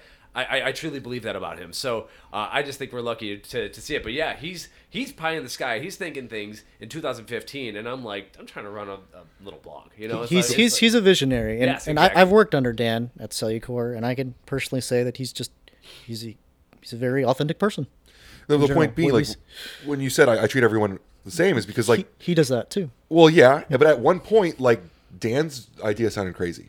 Crazy enough that Well, Glaxon sounded crazy. Ex- ex- exactly. Look, look, they're working with who? Like Fitness Informant now, right? Yeah. Okay, I I reached out to Ryan like when we were first launching, and he didn't want anything to do with us, right? So like. That- we did. yeah, but you more knew what we you kind of knew that it was vertically integrated. Well, you okay, understood. fair, fair, so fair, like fair. you you knew like all right, well they have firepower and Yeah, yeah, juice, yeah. so like it, at the very least it's interesting. Yeah, You know? but, but I, that, exactly. But your point is just that like you have to treat everyone equally because it's one of those crazy ideas is going to be the one that goes off, and sometimes the crazy people and the really intelligent people sound exactly the same. Yeah.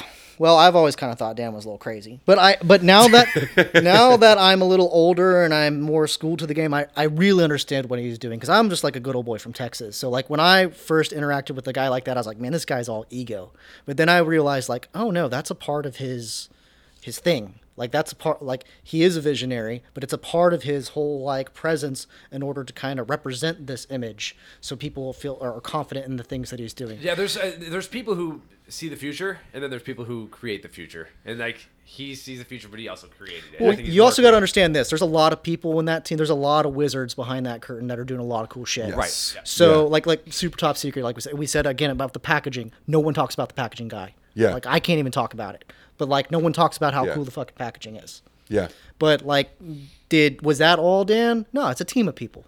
It's a team of people. yeah, Right. And and Ryan does a lot of stuff too. Yes. Right. You need and, that meticulous guy. and then they have a whole Yeah. team of really cool influencers that are doing a whole lot of cool stuff. So it's a lot of cool people delivering a lot of cool things. I think what they do really well, and what Dan has always done really well, is motivate people. And mm. if you go in, if you know Cellucor, and if you saw their their CEO, Executive Doss, like he's an accountant, he's he's a money guy, but he is a wizard at motivating people, at delegating and getting people to see the vision. We were talking about Cellucor being a billion dollar brand in 2020. I had a little wristband that said Vision 2020, $1 billion. We, we, we, would, we wore those at work.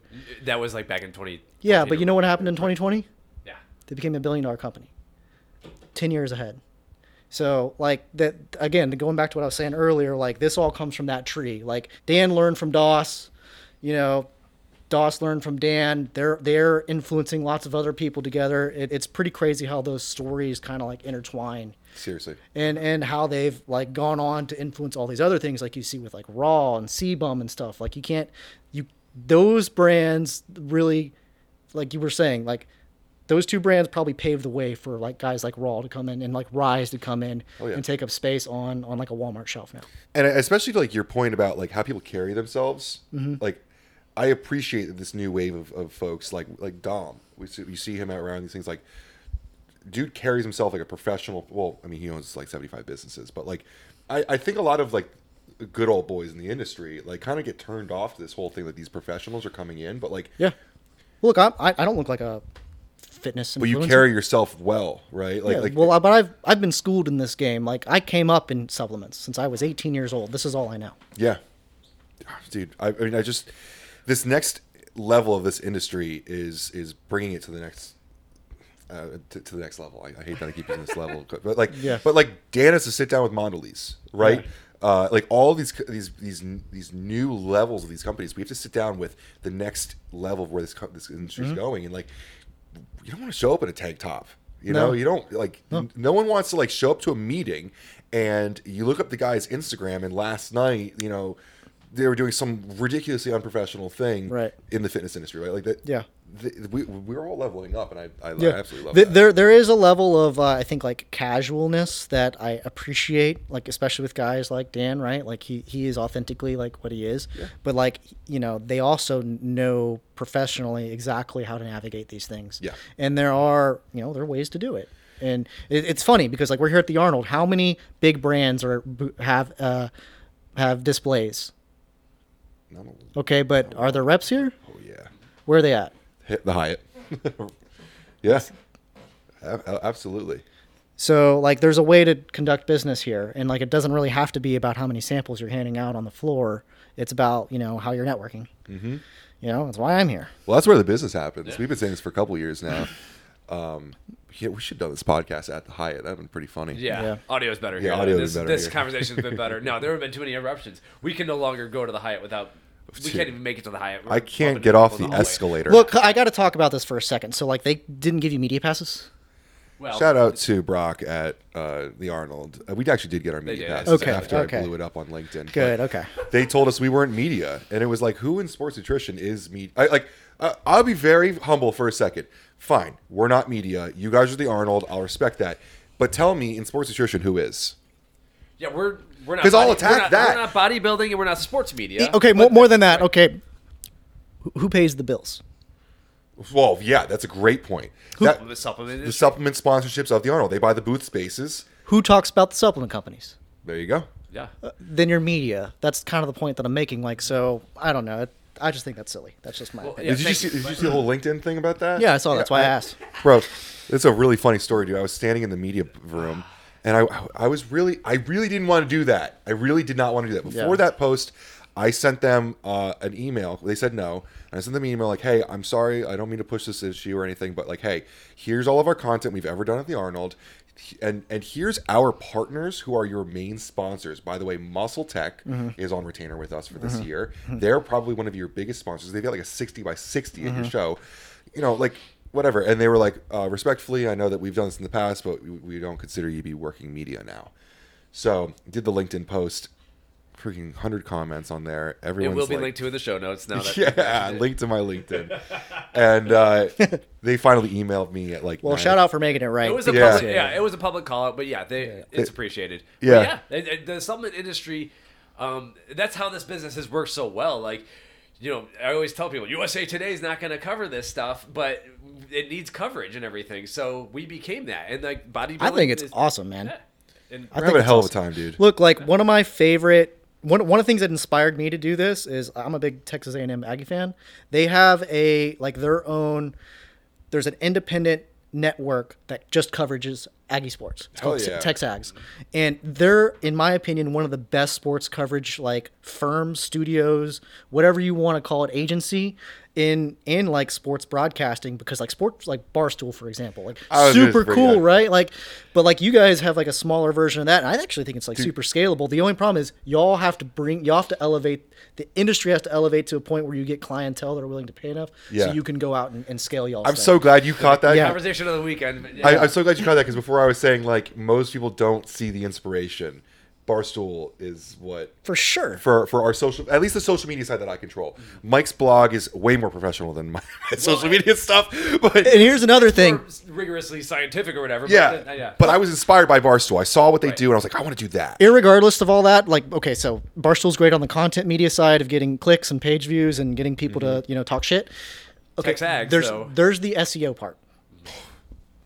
Like like there that is so important. Dude, our blog is the most underrated. I mean, everyone wants to be on our, our YouTube. Well, everyone I'd- always wants to be on our YouTube, but the blog is the underrated part. Well, as far as I'm concerned, I think that's like y'all's most valuable asset. I mean, Yeah. there is like you know the, the the hype wheel. You know, Hey, you, you I have the clicks. flywheel that you I can can do. get clicks, but he sells product. Yeah. You know, like that's the thing. Well, look, I've been on the backside of that and seen the you know the, it the is metrics. undeniable. Thank you. Yeah. So like I, I know that like yeah it, it works. There there is a ROI. We yeah, that's, that's been the conversation this weekend. Is how do we scale this thing? Because Yeah. Ben and I are pretty much tapped, and Yeah. so we have to figure Speak out for yourself, Mike. I got Well, more caffeine to you- take. You want you Yes. want you want mine? I haven't even you started want taking DMAA mine? yet. who's doing the long form anandamide. it's gonna be me. So, no, so, um, but no, there's there's a lot of ways this could be taken. It might require investment or something, but we need to. Uh, we're we can have the vegan Ben have a whole separate thing. We can segment Yeah. the site. We can take this model. We could blow this out because sports nutrition is just a small thing. There's anti-aging. There's the, and the longevity. There's a lot of boomers. There's a lot of Gen Xers getting older and and Functional so we- foods. Exactly. So we there's a lot we could do with this business. Beverage alone. I might not be the the the, the visionary. To, I see it. I don't think I'm the executor. I don't. If you ever notice, I don't ever call myself CEO. Ben Yeah, does. yeah. I'm the founder. So Yeah. like I don't consider myself a chief executor, and that's that's something that we are might gonna- we might have to look at. Do you want you want my like personal? I guess I wouldn't say open, advice, yeah. Mm-hmm. but if what I see and what has helped me is you gotta hire and delegate. Yeah. You gotta find some people, lose some money, and teach and train them, and uh, you know put out the fires when they when they screw stuff up. My biggest issue is, and, and you talked about like passing the torch before, but when it is a creator that represents the company, It's really difficult. Two things about you guys, and, and I also feel this too. First of all, your face is on everything. That's that's my. I, I, I, So- I, it comes across as ego, but like I have a hard time letting someone else do what I do Look, because everyone look, look. For anyone who's watching, like it's his job to like be this certain personality type, and if you think that that isn't incredibly stressful, like you got another thing coming. Thank it's you. it's tough to be the thing that everyone loves and or hates all the time. And when you're filming video, when you're looking at a camera, you have and when you know as much information as guys like Ben knows, how careful you have to be with your words is is I, I'm having a hard time even saying it out loud because I have to be careful with my words.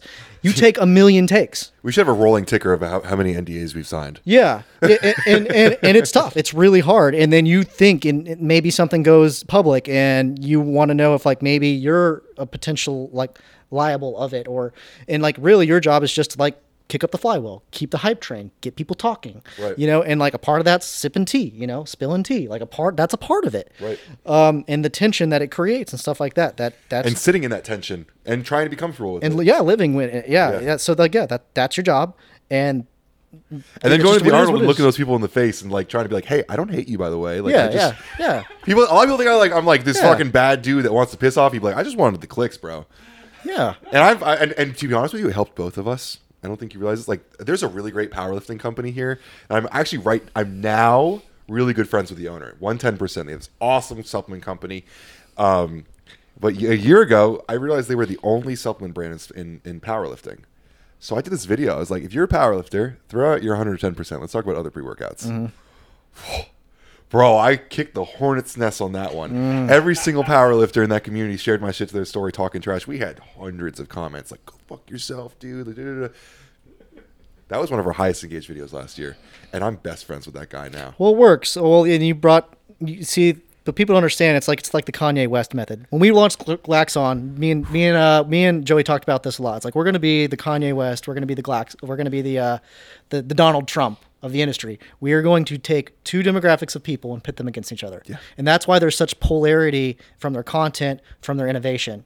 Like we were like, we're going to make content that's stupid, but it's going to have layers to it, so it's fun. People don't know. I don't know if I've ever But told this. Joey, you're going to make content that is going to be so far over their head they're not going to be able to even understand it. Fair. So these two things are going to polarize. There's going to be people who understand who what you what you're saying and they're going to love you for it. And there's going to be people who see our, all of our dumb stuff and they're going to say this is dumb. And then it's going to create all kinds of all, all kinds of stuff's going to go down in the comments. You know what I mean? Yeah, 2019, you guys trolled us at SupplySide West. You Yeah. were filming that Vlambo video, Right. And you were sharing stuff and tagging us, and I was messaging the Instagram account like, "Oh, I think this is really cool, but who the fuck are you guys?" It was me. Like, yeah, it, it was, Yeah. and you guys like wouldn't tell me. I was like, "I know you're in Vegas. I'm in Vegas. Let's like hang out." And they're like, "No." I feel like we got played. Like I'm hearing I, this. I told you that earlier fact. we Yeah. played you. Well, yeah. Oh, I, mean, I, knew- I knew what you guys were doing. I I, knew I'm it was cool like- with it to a I knew you were trolling us. Oh, yeah. I mean, it worked well. I loved Yeah. it. I mean, it was Yeah. I great. didn't realize you know? how thoughtfully planned it was. Oh, it was a great idea. awesome, It was yeah. awesome. Yeah. Well, I hate when they do it to us now, though. I'm like, dude, it's been three years. well, look, hey man, you guys know Michael. He's he's kind of a puppet master. Oh, for sure. So yeah, so he, he's he's really good at that stuff. Yeah. Oh, for sure, dude. I and, and I respect that game for sure. Mm-hmm. Um, and- but I think it's so funny because people like think like you know, uh, you know, Price was in bed with Glaxon, which is Well, you're kind of in bed Half with a lot true. of people. I mean, that's just how it goes. It's Look, a- we have a lots of clients There's that affiliate. There's yeah, and uh, like so. I and I told Aaron Vick when he came in as marketing, like it, it is not my, my job personally. Like okay, I'm successful enough that I don't need to drive every last affiliate sale. It's my job. I want I want people to be healthier. You know, like and I get I'm Ben with this. Like Yeah. make people healthier. Yeah. Like I, I see the problems in the world and everything. Yeah. So I want to educate. Mm-hmm. And if that doesn't make sales, or if it doesn't make sales, or because I'm not pushing PricePlow coupon code everywhere, don't care, Aaron. And so I think it took a little bit of time to for to realize that the way we do our education, with Ben doing his thing, me doing my thing, etc., it does actually drive sales if you have a good product, which Glaxon obviously does. and some some brands yeah. don't need it, right? Like you're not a good candidate for that. Just like there's some brands that like Morphogen, for example. Like I don't know if I'd be a good candidate to do their labels, right? Like there's just some there's not synergy there for some reason. yeah. So well, it's funny because like the biggest brand I can think of in this conversation uh, that probably doesn't need education at all, uh, Ghost, only cares about using us because they don't do any educational content. Yeah. Like literally, like in internal emails with their team, they they CC us on it, and it says like, "Hey guys, we don't do any information. That's why PricePlow will do the information." Right? that's that SEO thing. and that's also that's also them playing the game, keeping you know Lifestyle. their hand in in in the industry side of things, so that like good things are always being said, or at least they're having relevancy. Yeah, the and then they don't have to make claims on their bottles and stuff. So, like, what if the FTC changes the, the guidelines? Guess what? They didn't have a claim anyway. So, Yeah, and talk about brands like that's a great example. Alani's a great example of brands that don't give a fuck about the sports nutrition industry because they're doing their thing so well with their blinders on. Mm-hmm. I mean, like this is a great example. Like you were talking about um, your label manufacturers that like sports nutrition is the small thing for them. Yep. Right. Like a lot of these companies are like I, I bought these at Giant Eagle. There were seventy five other in, uh, energy companies that probably do way more than your run of the mill energy drink that Mm-hmm. none of us have ever heard of, but they're doing hundred million dollars because they're in FDM yeah, and they don't care. Nope.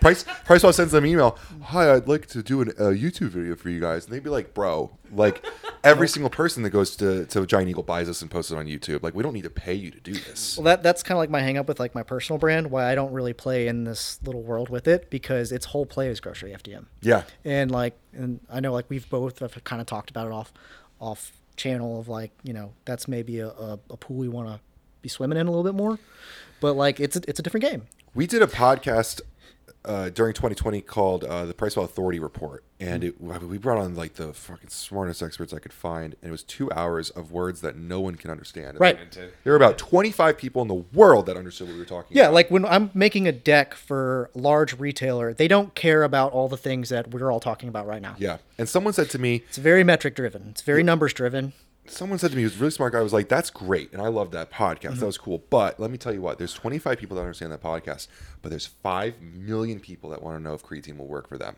yeah And that, yeah, five million take pre workout or something. Yeah. and that was the thing where my, not to say I dumbed down my content, I made it more digestible. You know, Yeah. we switched over to the one minute content. And it's like, Well, you have Oh. to appeal to your your audience, and that's your audience. Like, okay, my Instagram is tiny. I got 500 followers, but all 500 of them own companies. yeah. So everything that I put out there, the right people are looking at it. And it doesn't matter. Like, there's one person who might see it that might be worth a hundred thousand dollars a year to me. Dude, quality over quantity is one of the best, best things I learned for, for Yeah. social media. So like understanding that is so important for Yeah. you guys. Yeah, it's always been a thing, just a, a thing of pride, stubbornness, Italian, whatever. I don't. We've never bought followers. Never will. Yeah. Never. Been never did. accused a lot of times, but Yeah, you never. don't need to. You don't and, need and to. so and that's been a good thing because the metrics the you know the the bot detection all that stuff that other people have to deal with. We don't but also like we know that our followers are legitimately interested in what we want and that's hmm. the that's the number. You know is it 100,000 no. But like Yeah. is it is it the 13 to 15,000 or on YouTube 26,000 people that care about this stuff yes and that's what's exciting Yeah. Well, I- the people that get too rubbed the wrong way about maybe some of the things that you do is because you work with other people, and that's just one of the things that y'all do. Like you have to scale your business, you have to operate with lots of Yeah. different. as long as the formulas are good like and, Yeah. and, like we've always said this many times 15 years ago couldn't have done this so But Mo- Mike, like that's more of an ego issue than anything. Like most of the time, or- it's no, no, not for you, but for like other people who have Oh, any, right. you know, bad things to say about PricePlow because you know they work with blah blah blah or something like. It's just like why? Because they're they're doing better than your brand. Like that's yeah, I get you know it. what I mean. I mean, there was a point in time, and I, I, I in 2020, I got after was Ben 2020. after- Ghost and Glaxon, Ghost and Glaxon, Ghost and Glaxon, and but there were the two Who were the best brands yeah, but you were the two brands that were just firing. Yeah. in the year, we like, wanted you to had come create into that tw- tension, yeah. dude. We Yeah. we were like, yes. Yeah. I'm Yeah, sure I Dan was But like everyone was so h- sick hating of- it, yeah, but I get it. But hey, you know, But who was you doing had- yeah, you uh, had- Ghost Greens, Ghost uh, uh, G- Gamer, you know, every launch from had- Glaxon in 2020, Yeah. like the, uh, that energy. You had to like come into everything. 2020 ready to fire, and Yeah. those two brands. You were, guys were everyone ready, else is yeah. caught with the pants down. So, Yeah. yeah. We we made like the, the the difference between that whole thing is that I'm designing labels right next to the lab where Joey's like literally flavor testing. Yeah. and we're doing them at the same exact time. So most people, and guy, this is like two years ago. Like I'm way removed from there. They have their own processes and stuff now. They got their own team. They've got a much better way of doing things. I'm sure, um, but that's how it was then where like we could sit there and talk about it in real time and make those adjustments in real time most people are paying manufacturers to do a lot of their r&d it's through an email thread there's like three week lapse time before they get samples and talk about it with their team and get stuff back we were doing that literally in real time Yeah. I mean, it's like the difference between like 2 a.m. at the bar, we try to find that girl. Yeah. And then like the next morning we wake up and realize she wasn't all that good looking. Like, Yeah. you guys, like, you're 2 a.m. like next to each other the whole time. You you, when Yeah. you wait two weeks for a sample of flavors, you're like, I'm not excited about this anymore. You guys had excitement all the time. I gotta say, the la- I think the last video I, I edited myself for this channel, uh, vlog wise, was when I went to Houston with you, hmm. and we had a ball that trip. It's fun. I mean, if you want to learn about like how Glaxon got started, it's fun. and maybe not that one bedroom studio cool thing, but Yeah. like, I felt like we captured so much that trip. You saw like, There's so much you didn't put in that vlog that we. whoa, yeah. there was a lot I did. yeah. We stayed up all night. We had a great time. We stayed up all night. Got those Korean tacos, and Yeah. we got kicked out of that campus. Yeah, that was fun. That was Yeah, yeah, believe it or not, yeah, like those Glaxon guys are the real deal. They really are that fun all the time. That's like one of my favorite things that we get to show is because th- those two examples right there. Is Glaxon really this innovative and interesting? I, I don't know. Go Dude, watch my video there. You okay, dude? When we were first starting that, we didn't care about like who we were going to sell supplements to. We were watching SpaceX launches, and Joey was like, "My supplements are going to be on one of those." It's be on one of those rockets someday. It's going to be in the ISS. He's like, whatever the next like international space station that's going to Mars is, is like that's the stuff we're making products for. Literally, that was like literally his goal. So like when you're talking about like seeing things down the line, that's literally what we were talking about. Yeah. And then then we threw all these crazy ideas. We're like, well, we got to make money. So like, how are we going to get all these people excited about this thing? It's like, well, let's just do all. Like I said, let's create this masterpiece, and then let's go fuck it up. And then with then and then if people unpeel the layers, they can see the masterpiece under it. But at first, the thing that they see is like the fuck up. Like like, whoa, that's wild. Like you look at the labels and shit, and you're like. What, what's the inspiration behind it? But really, there's tons of layers behind each one. Do you remember you arguing with people on our forums when when we launched you Yeah, guys? yeah. That was the funniest shit. Well, I- everyone was losing their minds. So that's the funny thing. People don't realize that. Like, I created the Supplement Lab uh, account. I made the Supplement Lab logo. I told Joey, like, you need to put your face out there. I made his PricePlow one. And, like, the first, like, couple months that they had existed, it was just me posing as Joey. because he didn't realize that that like he needed to get in front of it and then i was like no you're a part of the branding here like you're sort of a behind the scenes part of the branding and you're going to always be this like juxtaposition against this guy named glaxon who doesn't have a face but he can be anything yeah. so like you can be the voice of reason, but since you yourself are a complete weirdo, it's going to be like super entertaining. Like they he probably went way, way too granular in those like initial videos, but we needed to do those, and I I kind of argued with them all the time about like it's it's it's important that we do those so that people like you can see this and be like, oh, okay. yeah, Yeah, for sure. No matter what, like someone mentioned, like, oh, you should bring so and so onto the channel to do like a, the vegan stuff or something. And Ben's like, mm. I'm like, dude, the first ten videos are gonna suck no matter what. Just like Yeah. rip them, grip them, get them out of there. But Yeah, I I. Mike and I have different viewpoints on social media, um, and it, and sometimes it's it's really great for me, sometimes really great for Mike that we have these opposing ideas. My thing is like, there are people who are great at public speaking, and then there are people who are great content creators. Yeah. and that is vastly different. really good editing and comes in too, though. I don't think so. I don't think. Well, you we can- were talking about this earlier. Like you can make good content without really fancy computers and social media guys. You can, if you're Yeah. really funny, you're really good looking, or like I mean, let's look. Let's let's say for example, Dave Portnoy. Oh, Does wow, he need yeah. super incredible polished content? No, he sits on his phone and does an emergency press conference. And those are his best things. I'll, I'll give an industry example. I'll give a shout out Brett Westover. Like he doesn't need an expensive camera. No. That kid figured out short short form content, Yep. and he was working at a store. He's. Yep. I mean, we've had people try to come on the channel who are PhD candidates. Uh, uh, and this is no offense to Brett. He's nowhere near that level of knowledge of the industry, and he makes better content than those people would ever make. Yeah. Because he knows how to make it engaging. Yeah, he knows how to talk to his age group and demographic of people. Yeah. and he can keep them watching all the way through. the Yeah. If I had a time machine, I'd go back a year and give him like a hundred thousand dollars. Yeah, I mean, he was just in an accident recently, so Oh, really? yeah. Shout out, Brett. Hope Hope you're all feeling better. Yeah.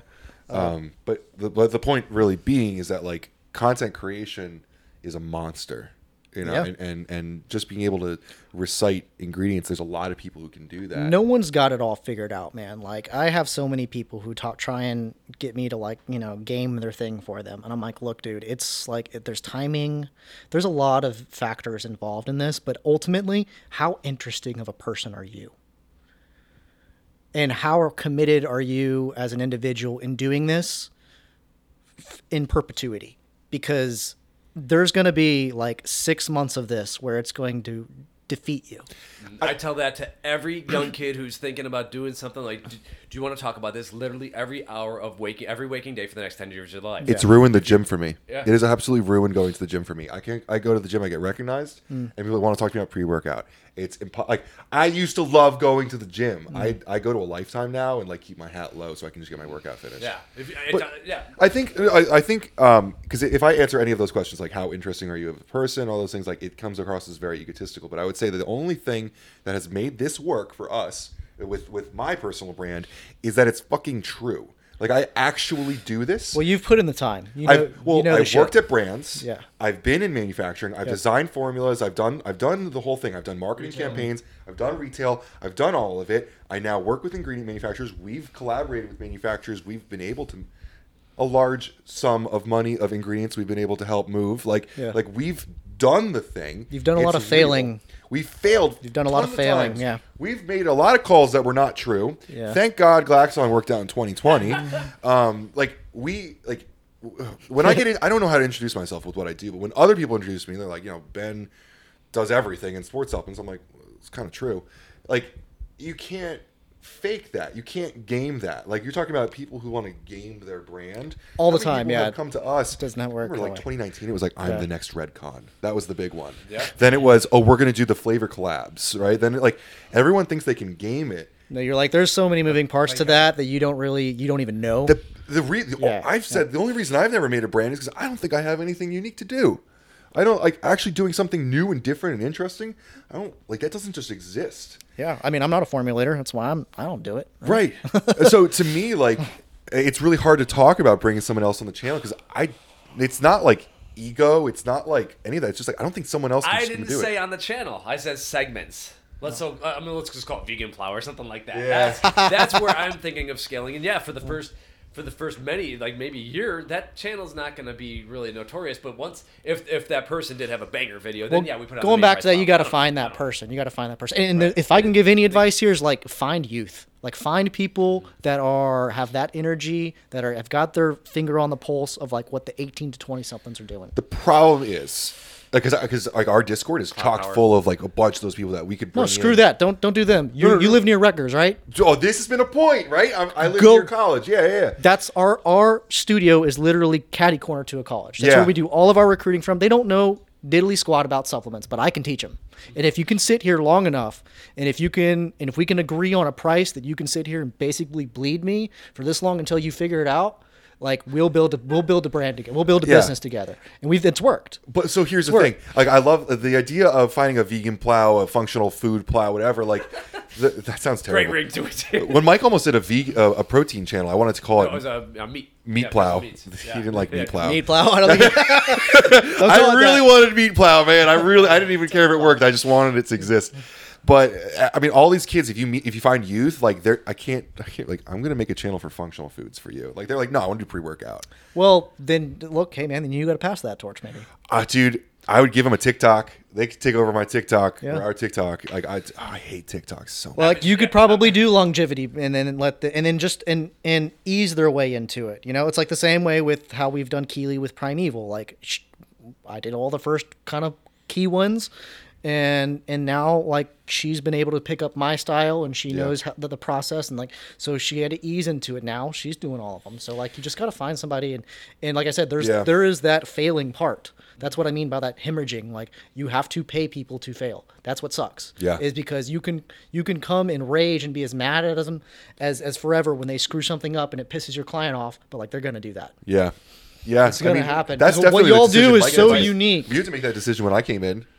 Yeah. I mean, I definitely. The thing was, I had a good network when I came in, which Right. was was helpful. We had like 40 calls in three days that first week. Yeah. You know, like, and that just doesn't exist with youth, right? You- it- we- uh, exactly what you're saying. We'd have to.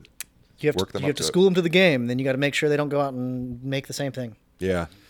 yeah. I mean, people think that you come on the t- uh, PricePlow's team and you all of a sudden just get free stuff from every brand, and like people. Oh, you don't? Mike doesn't Dude, know about I half sent- the free stuff that I get I send a lot of stuff to Cody. So Yeah, like- but I don't want. Yeah, I But don't- like, like, how many times you and I get on a call and Mike and someone's like, "Yeah, I remember that call we had with Ben last week," and Mike wasn't on the call because they just called my cell phone. You know, like a lot of this isn't just PricePlow; it's also personal brand and network and got to, stuff. got to. Uh, There's yeah. probably so many people who would be so willing to come on as just like an intern just to like be a fly on the wall for you guys. I want an intern to just help me do these videos. You know, we were joking about this yesterday, but you do eight videos in a row of, of doing pre workouts. It you sounds out. so stupid, but like, dude, I need someone to help me like mix pre workout. It's so dumb. Clean I hate saying up. it out loud, but like, I like got my mason jars, even doing two videos. I'm like, oh, yeah. So we were talking about the documentary idea you have. Very excited. Then if yeah, follow you, follow us. That's gotta that's gotta happen. I I think we need it. We don't need anything from you, but the, the Substance movie didn't really do anything for the industry to propel forward. And I think the story of these new guys championing this new thing, bringing legitimacy to the industry, like there's a story that can do so much to educate. Not you know, it's, it's fun just to, to do and tell our story because no one's gonna tell our story for us. Like we've made that very, that's become very clear. It's got to be the PricePlows of the world that are gonna do that. And so to have you professionally do it would be incredible. The um, we we want to champion this this new you know this new when paradigm. Tell, when people tell our story, it's unfortunately an indictment. So Right, yeah. like- okay, then yeah, just you got to swim around that. Okay, so so this is my my thing on this.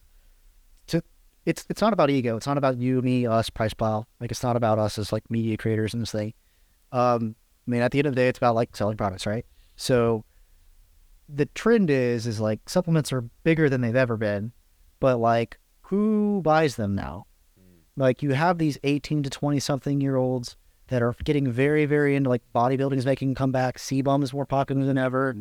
Um, like you have to make something that's going to appeal to them it can't be all about like the old school, you know, the old guard.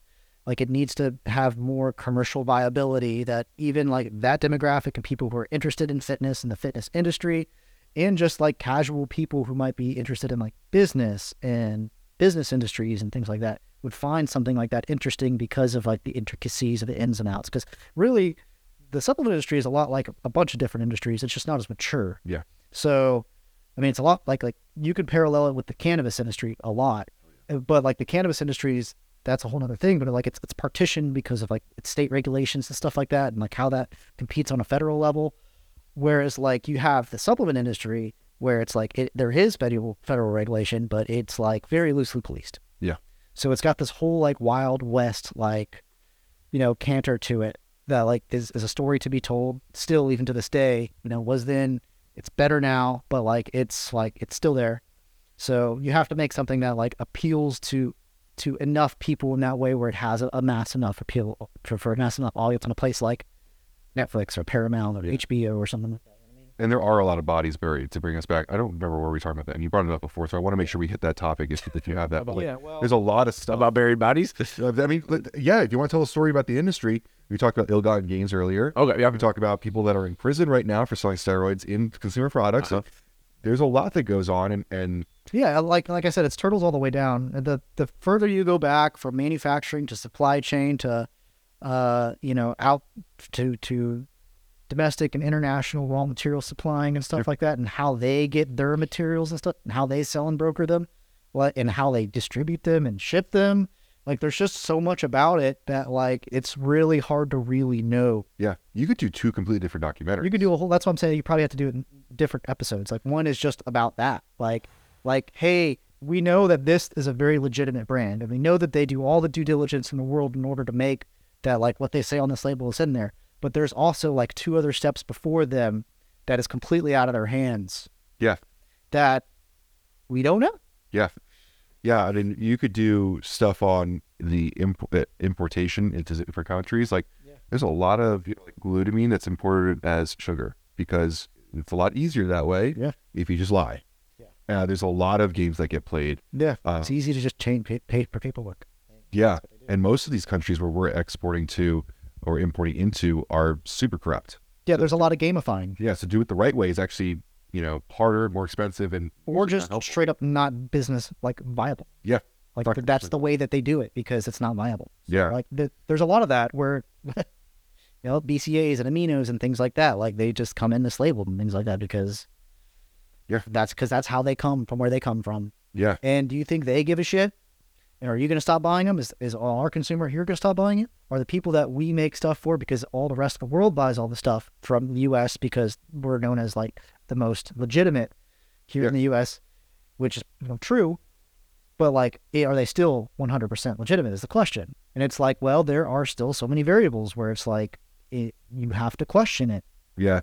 There's also an interesting part of this too, where uh, because we sell products that are for health purposes, uh, Mike always brings up health. I, I bring up more performance, but like there's a quantification of you know the actual performance of the product.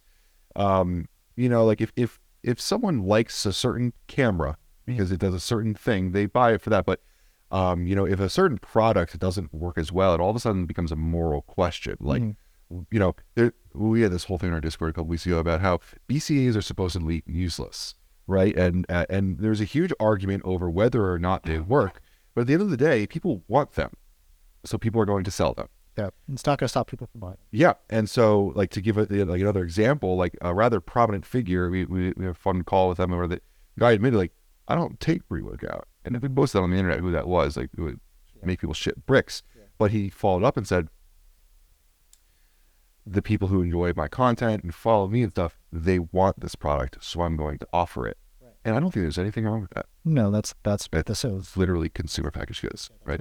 is. Yeah, and, but because it's there's a performance or a health factor to it, all of a sudden there's an ethics question. Sure, I mean, yeah, but like that's all in the eye of the beholder. It's all subjective. Like, it's what does fitness do for you?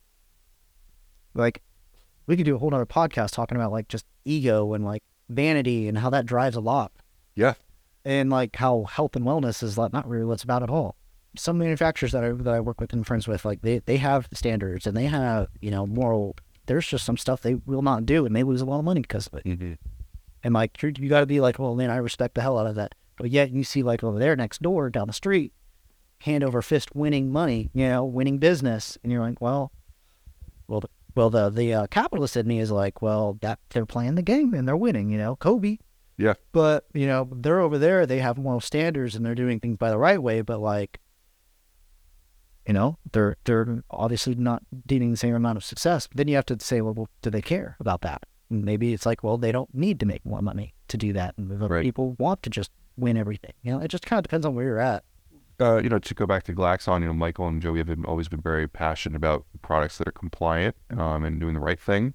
Um, and they're getting sold in stores next to stuff that is not playing the right game. And it's unfair for sure. Because, like, like you were saying before this, like, pre workout most times about getting high now. You know, it's a euphoria, it's, a feeling. It's not about performance anymore. It was it's, it's all about experience. Um, and so at a certain point, it becomes it's, it's not about like you know how much does this improve my workout. It's just how much is this going to make me feel different, feel be work or something. And like going back to that, like we knew that going into it, that like you need performance products that do what they say they do, so that like people like you can like talk highly about it. But you know that's why you always sort of like make the hype train about like half scoop, full scoop, you know, like dry scoop. You you have to like do all these kind of gimmicks to get people to like talk in the gym about stuff. Yeah. Because at the end of the day, that's what they do is they try and say about like you know which thing took them for the hardest ride. Mm-hmm. Like that's usually if you're talking about independent specialty retails, these ones that don't have, you know, indexing systems where they're just stickering things. They're those consumers aren't walking in there saying like, "What's like, uh, you know, your most medium product?" Yeah, yeah, They're saying which one is going to rock my socks, taste good, and I can get it at a good price. yeah, Yeah, they'll do like, depending on who they are, they'll prioritize those three things. Which one? Which one has the best price? Well, which one tastes the best? Which one tastes the best? And it also has like, like the most experience to it. And like talking specialty, especially the independent specialty, you know, they always go down that spectrum that I'm talking about, where the people who walk into their doors probably don't care so much about what it tastes like. They want that experience. yeah. And there's a few ingredients that are cheat codes. That that's so so like you yeah, so like if you want to move and you want your brand to build rapidly distribution wise, like it's very easy to just hit the cheat code if you know the right people to call. yeah, So like you know, some people play it, some people don't. It just kind of depends on where you're at. Did, or, does, you can't morally put into a place where you're like, well, I guess I could as like a person. like, Do would I sell that to an individual personally? Because no, not me. yeah, Does somebody want to put that on their label? I don't look at their formula and be like, oh, you're a bad person. I'm not looking at your formula. I'm just saying we're going to make the label look cool based off of how you asked us to make it. Wherever you put on it and you put in it, where you buy it, we get it made at, has nothing to do with me. yeah, yeah. And- I think it's tough when it's you're such like a full stack service because you know you obviously work with quality companies. You obviously work with quality manufacturers. Um, you you know I had a conversation about this a couple weeks ago with a, a brand that had DMHA in the product, and I loved your answer. You're like, look, man, I just make dope labels. You know that that's my job. I know that's my job, and you know I, I'm allowed to comment on it because of my place in the industry. But Yeah. I, I respect at least transparency about it. You know what I mean? Like I I think far too many people don't want to have the public conversation because the FDA can see that conversation. But and they watch they they do watch our stuff. We've seen screenshots of certain people's metrics on LinkedIn. They're clicking stuff that is on PricePlow. One hundred percent. We all are part of the policing now. That's probably a good thing to actually elevate. I like a little bit of intra-industry regulation, Yeah. like a little bit of pressure. Mhm. I, I've always thought that a little bit of social pressure is good. Yeah. you know, like like I'm It's it's necessary. yeah. I mean, um, when that company came out with uh, Start Wars, uh, two years ago, I, I ripped them online, and and they don't want to talk to us about it. But it was like I think it's important. Like someone needs to check people. Well, yeah, there's always, and no offense to anyone who does do it, but like there's there's fall guys and everything. And if you're going to be a target, then like you should saw that coming. Yeah, Like okay, like to go back to Glaxon a lot. Like we knew that we were going to be targets for things, but we knew that going into that, and we knew that we had the ability to pivot. Yeah. it's all about eyeballs, attention, audience. you guys are also really good at laughing things off. Well, you gotta have humility. Yeah. Like, look, I'm, I'm, I weigh 180 pounds. Like, who am I in this thing? Like, I know how silly that is. So, like, and like Joey's a complete weirdo. Like, you gotta, you gotta have humility in those things. It becomes your brand too, though. Yeah. everyone knows. You like, okay, back to Dan, right? authentic person, right? Like, Yeah. he owns authentic- authenticity. Like, it just goes back to that. Like, any any of of these brand owners that are truly authentic and they're getting in front of the camera, and you can like see that, like, those are the ones that win. You know how many people have asked us? Well, not anymore actually, because I think because we've shown it on our channel. But uh, in the first couple years of it, people would ask us if uh, the Ghost YouTube was scripted. You can't script that. No, you, you literally cannot. You could maybe take it two or three times, but you don't script it. Uh, I mean, No, there's no retakes because we've Ben's gaffs have been on the channel. They they'll I've whip it- up on that channel. They'll they'll put it into there. Look, everyone wants to try and replicate that, but like, look, just telling you as a guy who does media, like it's very like, it takes a certain person who can speak a certain way, fluidly, and like a group of people who are all on that same sort of wavelength in order for that to work. I was telling I was telling the story. I, I got to I got the opportunity to do some content for Jocko two weeks ago. They talk about like a fucking huge company, Mm. and they uh, I was at an MMA gym. They put me in a cage and gave me a can. They were like, "Do your thing, supplement guy. You know, like just Yeah. go." and I ripped a 60, 60 second reel. Just I just like off the top of my head, I had no clue what I was gonna do. They gave me the can. I looked at the formula and I just ripped one, and they were like, "Can "You do that again?" Yeah. Like it's it's a skill Yeah. you can develop. Yeah, You know, but you know the format, yeah, the energy, the approach, the yeah, the like the syncopation, the cadence. yeah. Going back to like Yeah. public speakers aren't always content creators. Like I asked, I was like, they were filming vertically. So I was like, all right, this is going to like you know a vertical. Okay, I understand. I was like, you need sixty seconds, which is really funny because like you do this long enough. I'm sure you probably know like. Uh, like I can send a three minute video to Cody. I know it'll make sixty seconds. Yeah, yeah. Like I know exactly how long it can go in order for it to make sixty seconds. Yeah. Uh, like it's a, it's just it's playing this game. Yep. You know, like watching other creators, watching what the algorithm does. Uh, Mhm. I watch some other creators that do creation, content creation about content creation. You've laughed at this before, Yeah. but you know, it's, it's a game you got to play. Deception. If they gave us the rules, it wouldn't be as fun, honestly. Well, yeah, it's constant. The goalposts are constantly moving. Yeah, seriously. Yeah. Um, like what, what we're doing right now is working right now. Doesn't mean it's going to work two weeks from now.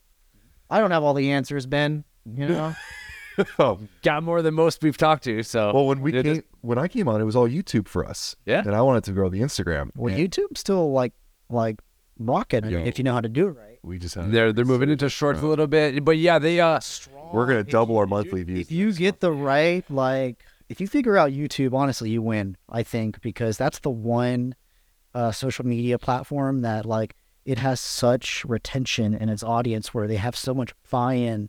And you get search and you get linkabil- linkability. People are willing to leave YouTube to go to your website as opposed to Instagram. built There are Google and but- it's not Facebook who shit the Yeah. bed. You know what I mean? Like it's yeah. there was a so like uh there was a point where I switched my I switched my priority to Instagram. Rightfully so. And- I wasn't doing a lot with YouTube. We were just we the video was going there. We were doing a lot with it. Um, and I remember another creator made fun of us because like our views weren't great in the first week on YouTube, but it was like, yo, well, YouTube is more expensive to do. It takes more time to do. You have to be more patient with it. but the search traffic. Yeah. Look at our videos six months afterwards. Yeah, yeah. I smash everyone. Yeah, but it's uh, yeah, and as, as certain brands like the, the storytelling works better on on YouTube too. Like like the ghost seasons and stuff. Like I think like Oh, there's some yeah. there's some strategies that are obviously more YouTube friendly and everything for the subscribers. So One hundred percent. Um, but YouTube Shorts right now, full. I was just telling him yesterday. I'm like, hey, everything we're doing, it used to go. He was like, he told me they need to go. to Yeah, show dope. Oh, dude, it's crazy. I I didn't believe it. I did one short, and it hit like some insane number in 24 hours. I was like, Can we do that again? Yeah, And it happened again and again and again and again. if Google wants to put some weight behind something, it's kind of fun to watch how it happens. Like Well, I saw they were starting monetization for it in February. nice. And so I was like, this is that follow the money, right? Yeah. Right. Um, so that that was a big one. I tell this to all my clients that are all asking me a lot about social media and stuff, and I'm like, first of all, the goal goalposts change a lot, but like you don't understand what TikTok did to everyone. Is like everyone has completely got caught with their pants down, and they're pivoting everything. So everything you thought was the thing, hashtags and all this stuff, even you know six months, a year, two years ago, like it does not matter. Those are not the rules anymore. Yeah. So like I can sit here and make the most polished video, with well scripted, with beautiful, with nice lighting, and some person can make something with their phone and and completely crush me on engagement. And it it's because they're they know what audio use to use at what time. Our million view TikTok is a very ugly green screen video of me making fun of someone. Right. Well, polarity is always Well, yeah. So, like, if you have polarity, if you have any sort of like sexual tension, like you know, we know nice way to put it. a lot of people play off that, you know, you know, thirst traps and things like that.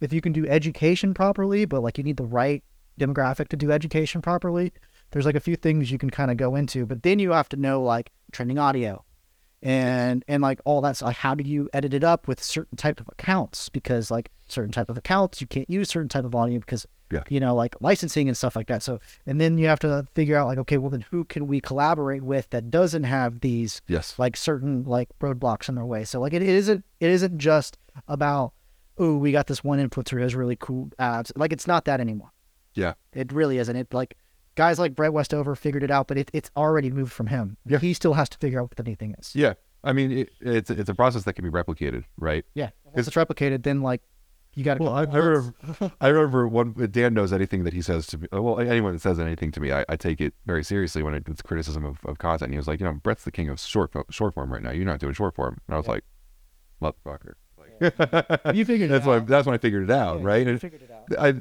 social media is really easy if you just pay attention. Yeah. I think the rules are all about um, the way the content is framed and produced, but the content within the content, you can't change that. That has to be your core values, yes right? And PricePlow's core values of content, or and uh, which also intermingles with my personal brand, that rings true in every single channel that I create content for. Is quality, transparency. You know, maybe sometimes checking people. Yeah. You know, it just looks different on different channels. Yeah, you're, you're like a, your name's Sup Bouncer.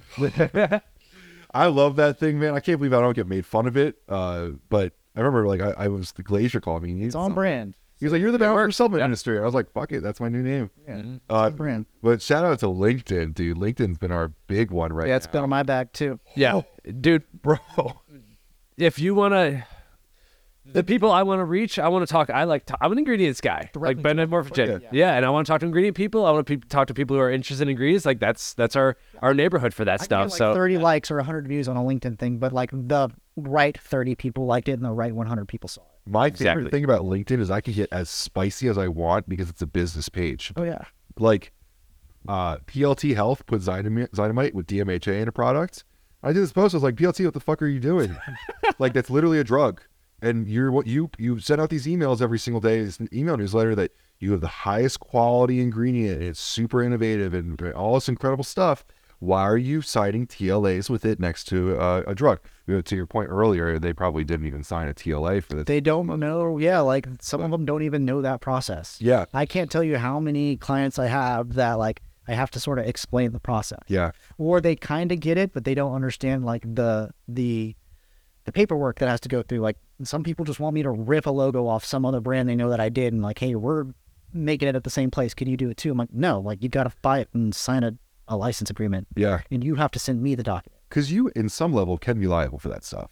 I hope not. I mean, I don't ever do that stuff for that very reason, but I Yeah. just I just would like to think that like I'm just like, hey, I'll tell you a story off air. Yeah. Uh, where like the, the the the designers ended up getting implicated. because I've been like I've told them several times where I'm like, yeah, I'm not going to do that. Yeah. I mean, there's a line. Like you're saying, like you don't make the product. It's not you can't judge them. But uh, I think when you start using intellectual property, is where it starts getting. Crazy. If you need a good contract lawyer, I got a guy in Texas. Just so you know. Yeah. Well, we work with like manufacturers and stuff, and usually like they go and do the due diligence. Yeah. I actually like insist that they do the Yes. due diligence. So I'm like, I'm not doing this until like you send me the thing. Mm-hmm. And so like usually it doesn't show up until it doesn't. Well, we coulda- Luckily, most of my clients like when I maybe first started, it was like that, but like now it's we've got a lot better clients. We had a really good story a couple weeks ago where a prominent TikTok brand did a product, supposedly, like quote unquote, did a product.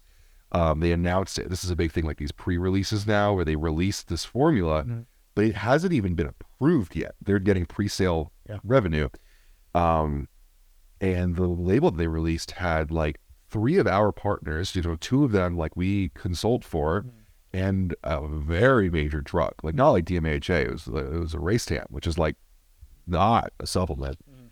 And I just posted it like I don't think this is. A, I don't think it's like there's no way the TLA got fined for any of these ingredients. At least two of them. and I mean, we get to be the bouncer a little bit, and and I that's been recently. I think people have been like starting to look at this a little bit more. Like this is a serious thing. You got. In my experience, there's only really a couple raw material suppliers that really take that stuff super seriously, and some of them take them way too seriously. Yeah. You know? Well, I'll tell you what. We have done a lot more label revisions since that week. Yeah. You know. Well, like the seeing- guys that y'all work with are all sort of legit ones.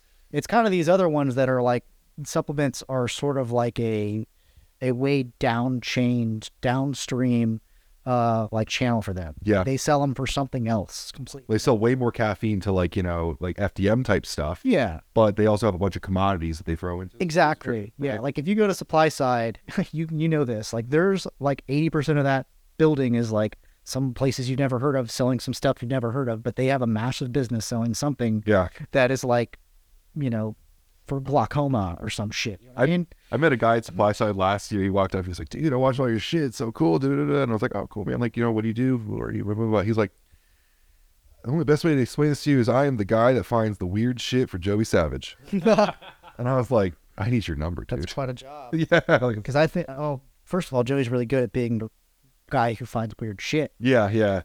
Well, well, then I, I, So be further down that chain. To, like, to be to be fair, uh, Joey came out. They talked, and I've confirmed he is the guy that. Yeah, I think I know, a guy. I think I know. Yeah, I think yeah, he's he's he's a good good guy. Uh, but th- there's a lot of commodities in that space or it's just like, because Joey's like, you know, I need uh this weird extract from bull testicles in India, and like someone's got to go there, get the bull testicles, you know. I got such cool stories about the way that he navigates all that stuff. It's like you want to know why they're super innovative. It's it's, it's a lot of like his ability to like go and he's been sitting on stuff for years Yeah, because he just reads and reads and reads and reads and and it's, he's truly passionate about it. So like he just sits on these things for years where he's like, well, I did this and this, and I had somebody who could supply me this, like it could do this, and it would change. We could make a product that would change everything. But like it's most of the time not viable, or someone's not making it yet.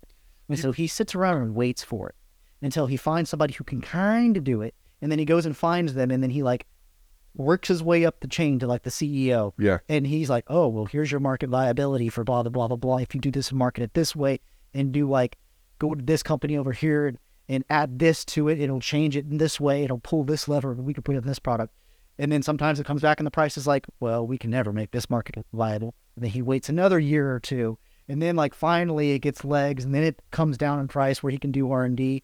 They use their infrastructure to be able to use that ingredient for other people to basically buy those ingredients for them mm-hmm. so they can put them in other products to like prove their concept, get them in volume, and then boom, he drops it in the product that like you guys get to talk about. So like that stuff, I'm Tired like, listening to that. yeah, he, Yeah. he he incubates that stuff.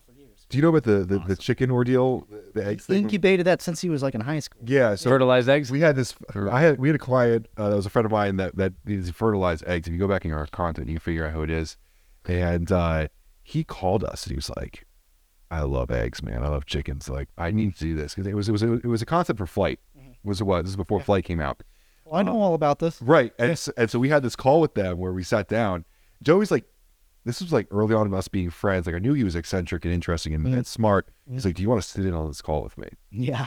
And anytime Joey's ever asked me to sit on a call, I'm like, say yes. fuck yes. Uh. Because, dude, I, I mean, again, stuff that never came out. I know where some of those bodies are buried. Yeah. and one of those bodies is buried was Joey telling this company that they are doing the entire egg thing wrong. Yeah. And they were like, motherfucker, we're the fucking egg people. Like, and he was like, he went into this whole thing about chickens when they lay the eggs, when they get this When when the fall Miles Yes, Sadden at and he had time. Pictures Yeah. and uh, this whole thing, and it, Yeah. and these guys are just like, "How do you know so much about chickens?"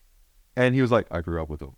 yeah really into chickens, man. Yeah. Like that's the honest to God truth. Yeah, and they never changed it. So But it could have been something really cool. yeah, and But look, it might happen someday. And Make- just know that like when something drops and it's fucking awesome, he's been working on that thing since he was like 15 years old. This so I- episode has sent people like 50 directions if they're industry here's- designers. yeah. Like the, here's a here's a really good one, I, I, so we can start to start to find our way to the closing.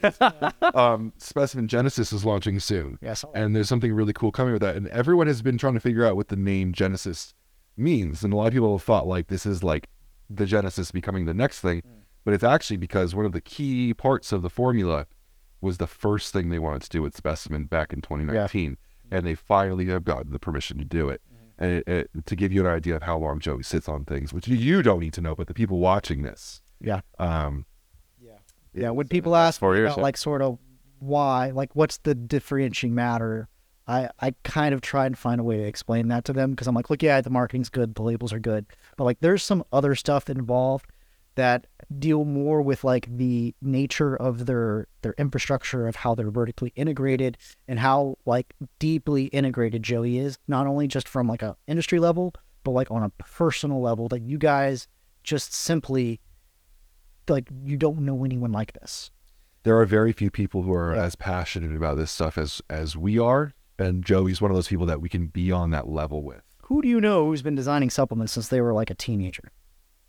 And have literally like delved into the the very granular details and the biochemical, Right. biological, and went to university to like learn the like all, what these things actually do and understand like how like our our current uh you know school scholarly system works in academia of how they come about like making things like clinicals and trials like that like just like there's so much more depth that goes into it than just like a lot of these formulators and their citrulline and shit like that. It's like no like there's there's MR there's this MR, MNRA data you know like that people don't have access to but like MIT does you know? That's where joey is right now so.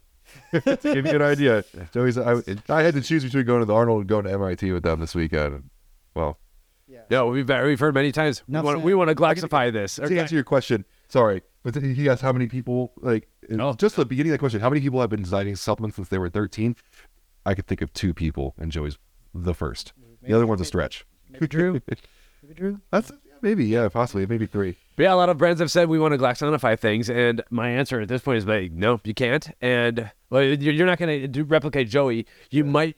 I would say you have to go get a biochemist and pull him out of pharma, pay him a ton of money, and they gotta love supplements. Joey also trains and like all that. So a lot of these new hot yoga once so yeah, it's a, it's a challenge. So I don't know. There there is the next Joey though, and we might not see this person for ten to fifteen years, but uh, it's been fun talking about him. How often do you have to tell people you won't do Glaxon for them? Because it was like I joked in 2018, it was like I'm the next Redcon. In 2019, it was I'm doing the Ghost thing slash I'm doing flavor collabs. Um, welcome to 2022, and uh, and I'm sure right because I've heard a bunch of people say you know we're the next Glaxon. Like Yeah, it's always one of those, you know, how do I do Ghost? How do I do Sneak? How do I do Glaxon? How do I do Redcon? How do I do Bucked Up? Like, how do I do Axe and Sledge? There's always, you know, whenever somebody wins at something and we're a part of it, like they all want to try and catch that momentum like directly afterwards. And my my response is always going back to what I originally said. It's like, all right, well, let's go back to the core values of like what influences what you do as a brand because you will never re- replicate those Yeah. authenticity. why they're good is because they have these things and and you can't just recatch them because you're not that person you just can't recapture it sorry like it, what what what do you have that's different let's talk about that in a funny way, it's still coming to you is still the good idea because you can find that core value of theirs and play that authentically. Like even though you're not you're not copying those, but you are taking that same process of figuring out what their value is and sticking to that because all of those people on that list have done it well. Like I love to make fun of Bucked Up and their deer antler velvet, but they know what they're doing outside of using deer antler velvet.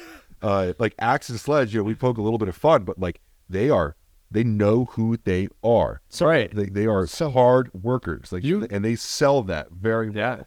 Yeah. And yeah, if someone wants to be the next Axe and Sledge, like, sorry, you're not Seth Feroce. Like, so, like, No, you know, who are you? A lot of people, a lot of people don't know who they are, and a lot of us changed, myself included, 2020. So, like, having that conversation with you, I think a lot of people ne- have never even had that conversation with themselves. Yeah, And well, that conversation, and this is what we charge for, is expensive in some degree. Mhm. Some people don't want to spend that much money for that conversation. Some people don't want to go to therapy. People don't. Yeah, and yes, some people don't want to have. Me and Lizzie joke about this. Like we say, we needed we need to do brand therapy before we start like on your thing.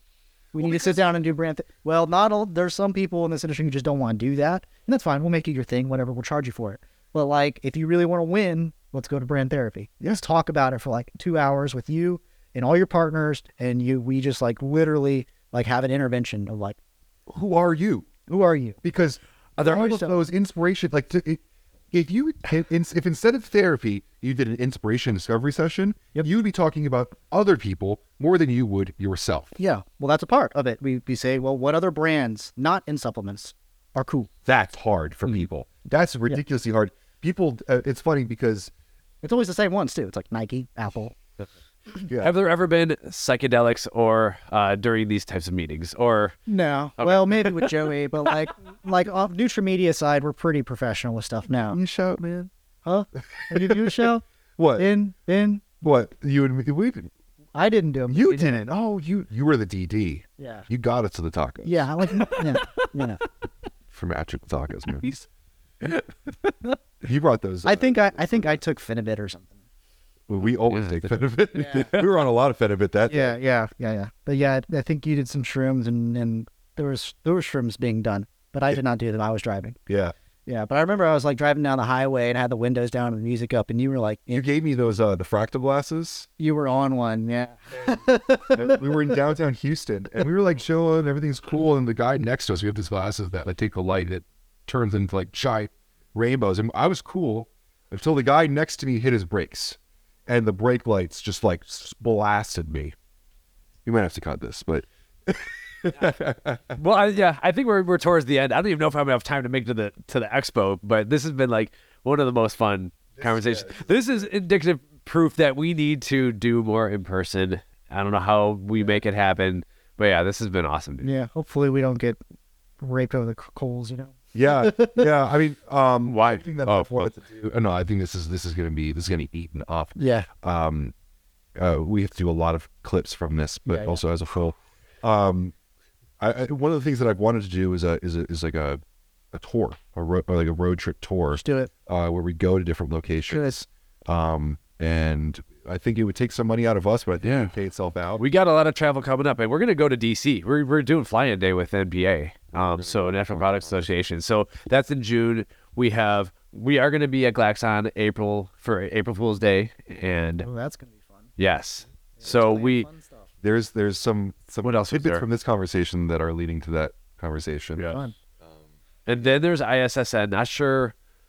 But I, I, Yeah. I think this I, I think this podcast becomes the like um the constant between Right. trips Yeah. Right. Well, it, it lets you build a new audience and it lets you really interact with people in a long form format where you really get the real, you know, the real. face to face is different. Yeah. Yeah. Looking into a webcam, looking into Zoom is not the same thing. Yeah. And we've been doing that a lot, you know? So Yeah. Do it. thank you for your time. Thank, thanks for uh, bringing this up. Thank you guys. Thanks for allowing me to come on your platform and talk shit.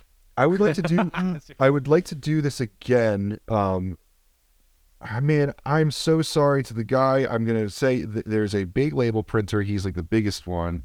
He works with you and Marcus. You know who I'm talking about. It starts with an M, and it's something. And I've he's he's invited us out to do stuff with them. Should. I would love to do a podcast there, um, but to involve yourself as a bit of a translator, because I think that the world of printing and the world of supplements don't always interact. And this conversation has shown me that you understand that interaction. Yeah, it's delicate because they work with large partners. Yes. You don't want to step on the wrong toes there. I don't. Um, right. but that person, that individual you're talking about, is incredibly fascinating, Yes. and that facility is like Fort Knox. Yeah, he's invited us out, and I was very. Uh, I was. I was. So like it, it, it's a really cool place. Yeah, I believe. It's and I think it's really worth it's it's worth it's worth the content if you can get it and the and it's incredibly interesting. So I think you yeah you should play for that. Yeah. It, you just gotta probably get some approvals for some. Yeah, we're used to this working with manufacturers and ingredient companies. Uh, the, the concept, I think you'll love this, is I've um, I was denied the at and, and any good manufacturer will deny this. But I want to do a podcast in the middle of a contract manufacturing facility while it's running and have like the forklifts and the workers and everyone. Like, I want to see the busyness. You can do that. Every, So please, let's do this. Ben's pitching it. Make it happen. Let's do it. nonstop. they would love to do that because like they actually have a facility that's set up for that. Yes. There's a lot of beautiful facilities. And, and when people deny me it, I say, it's probably a good thing.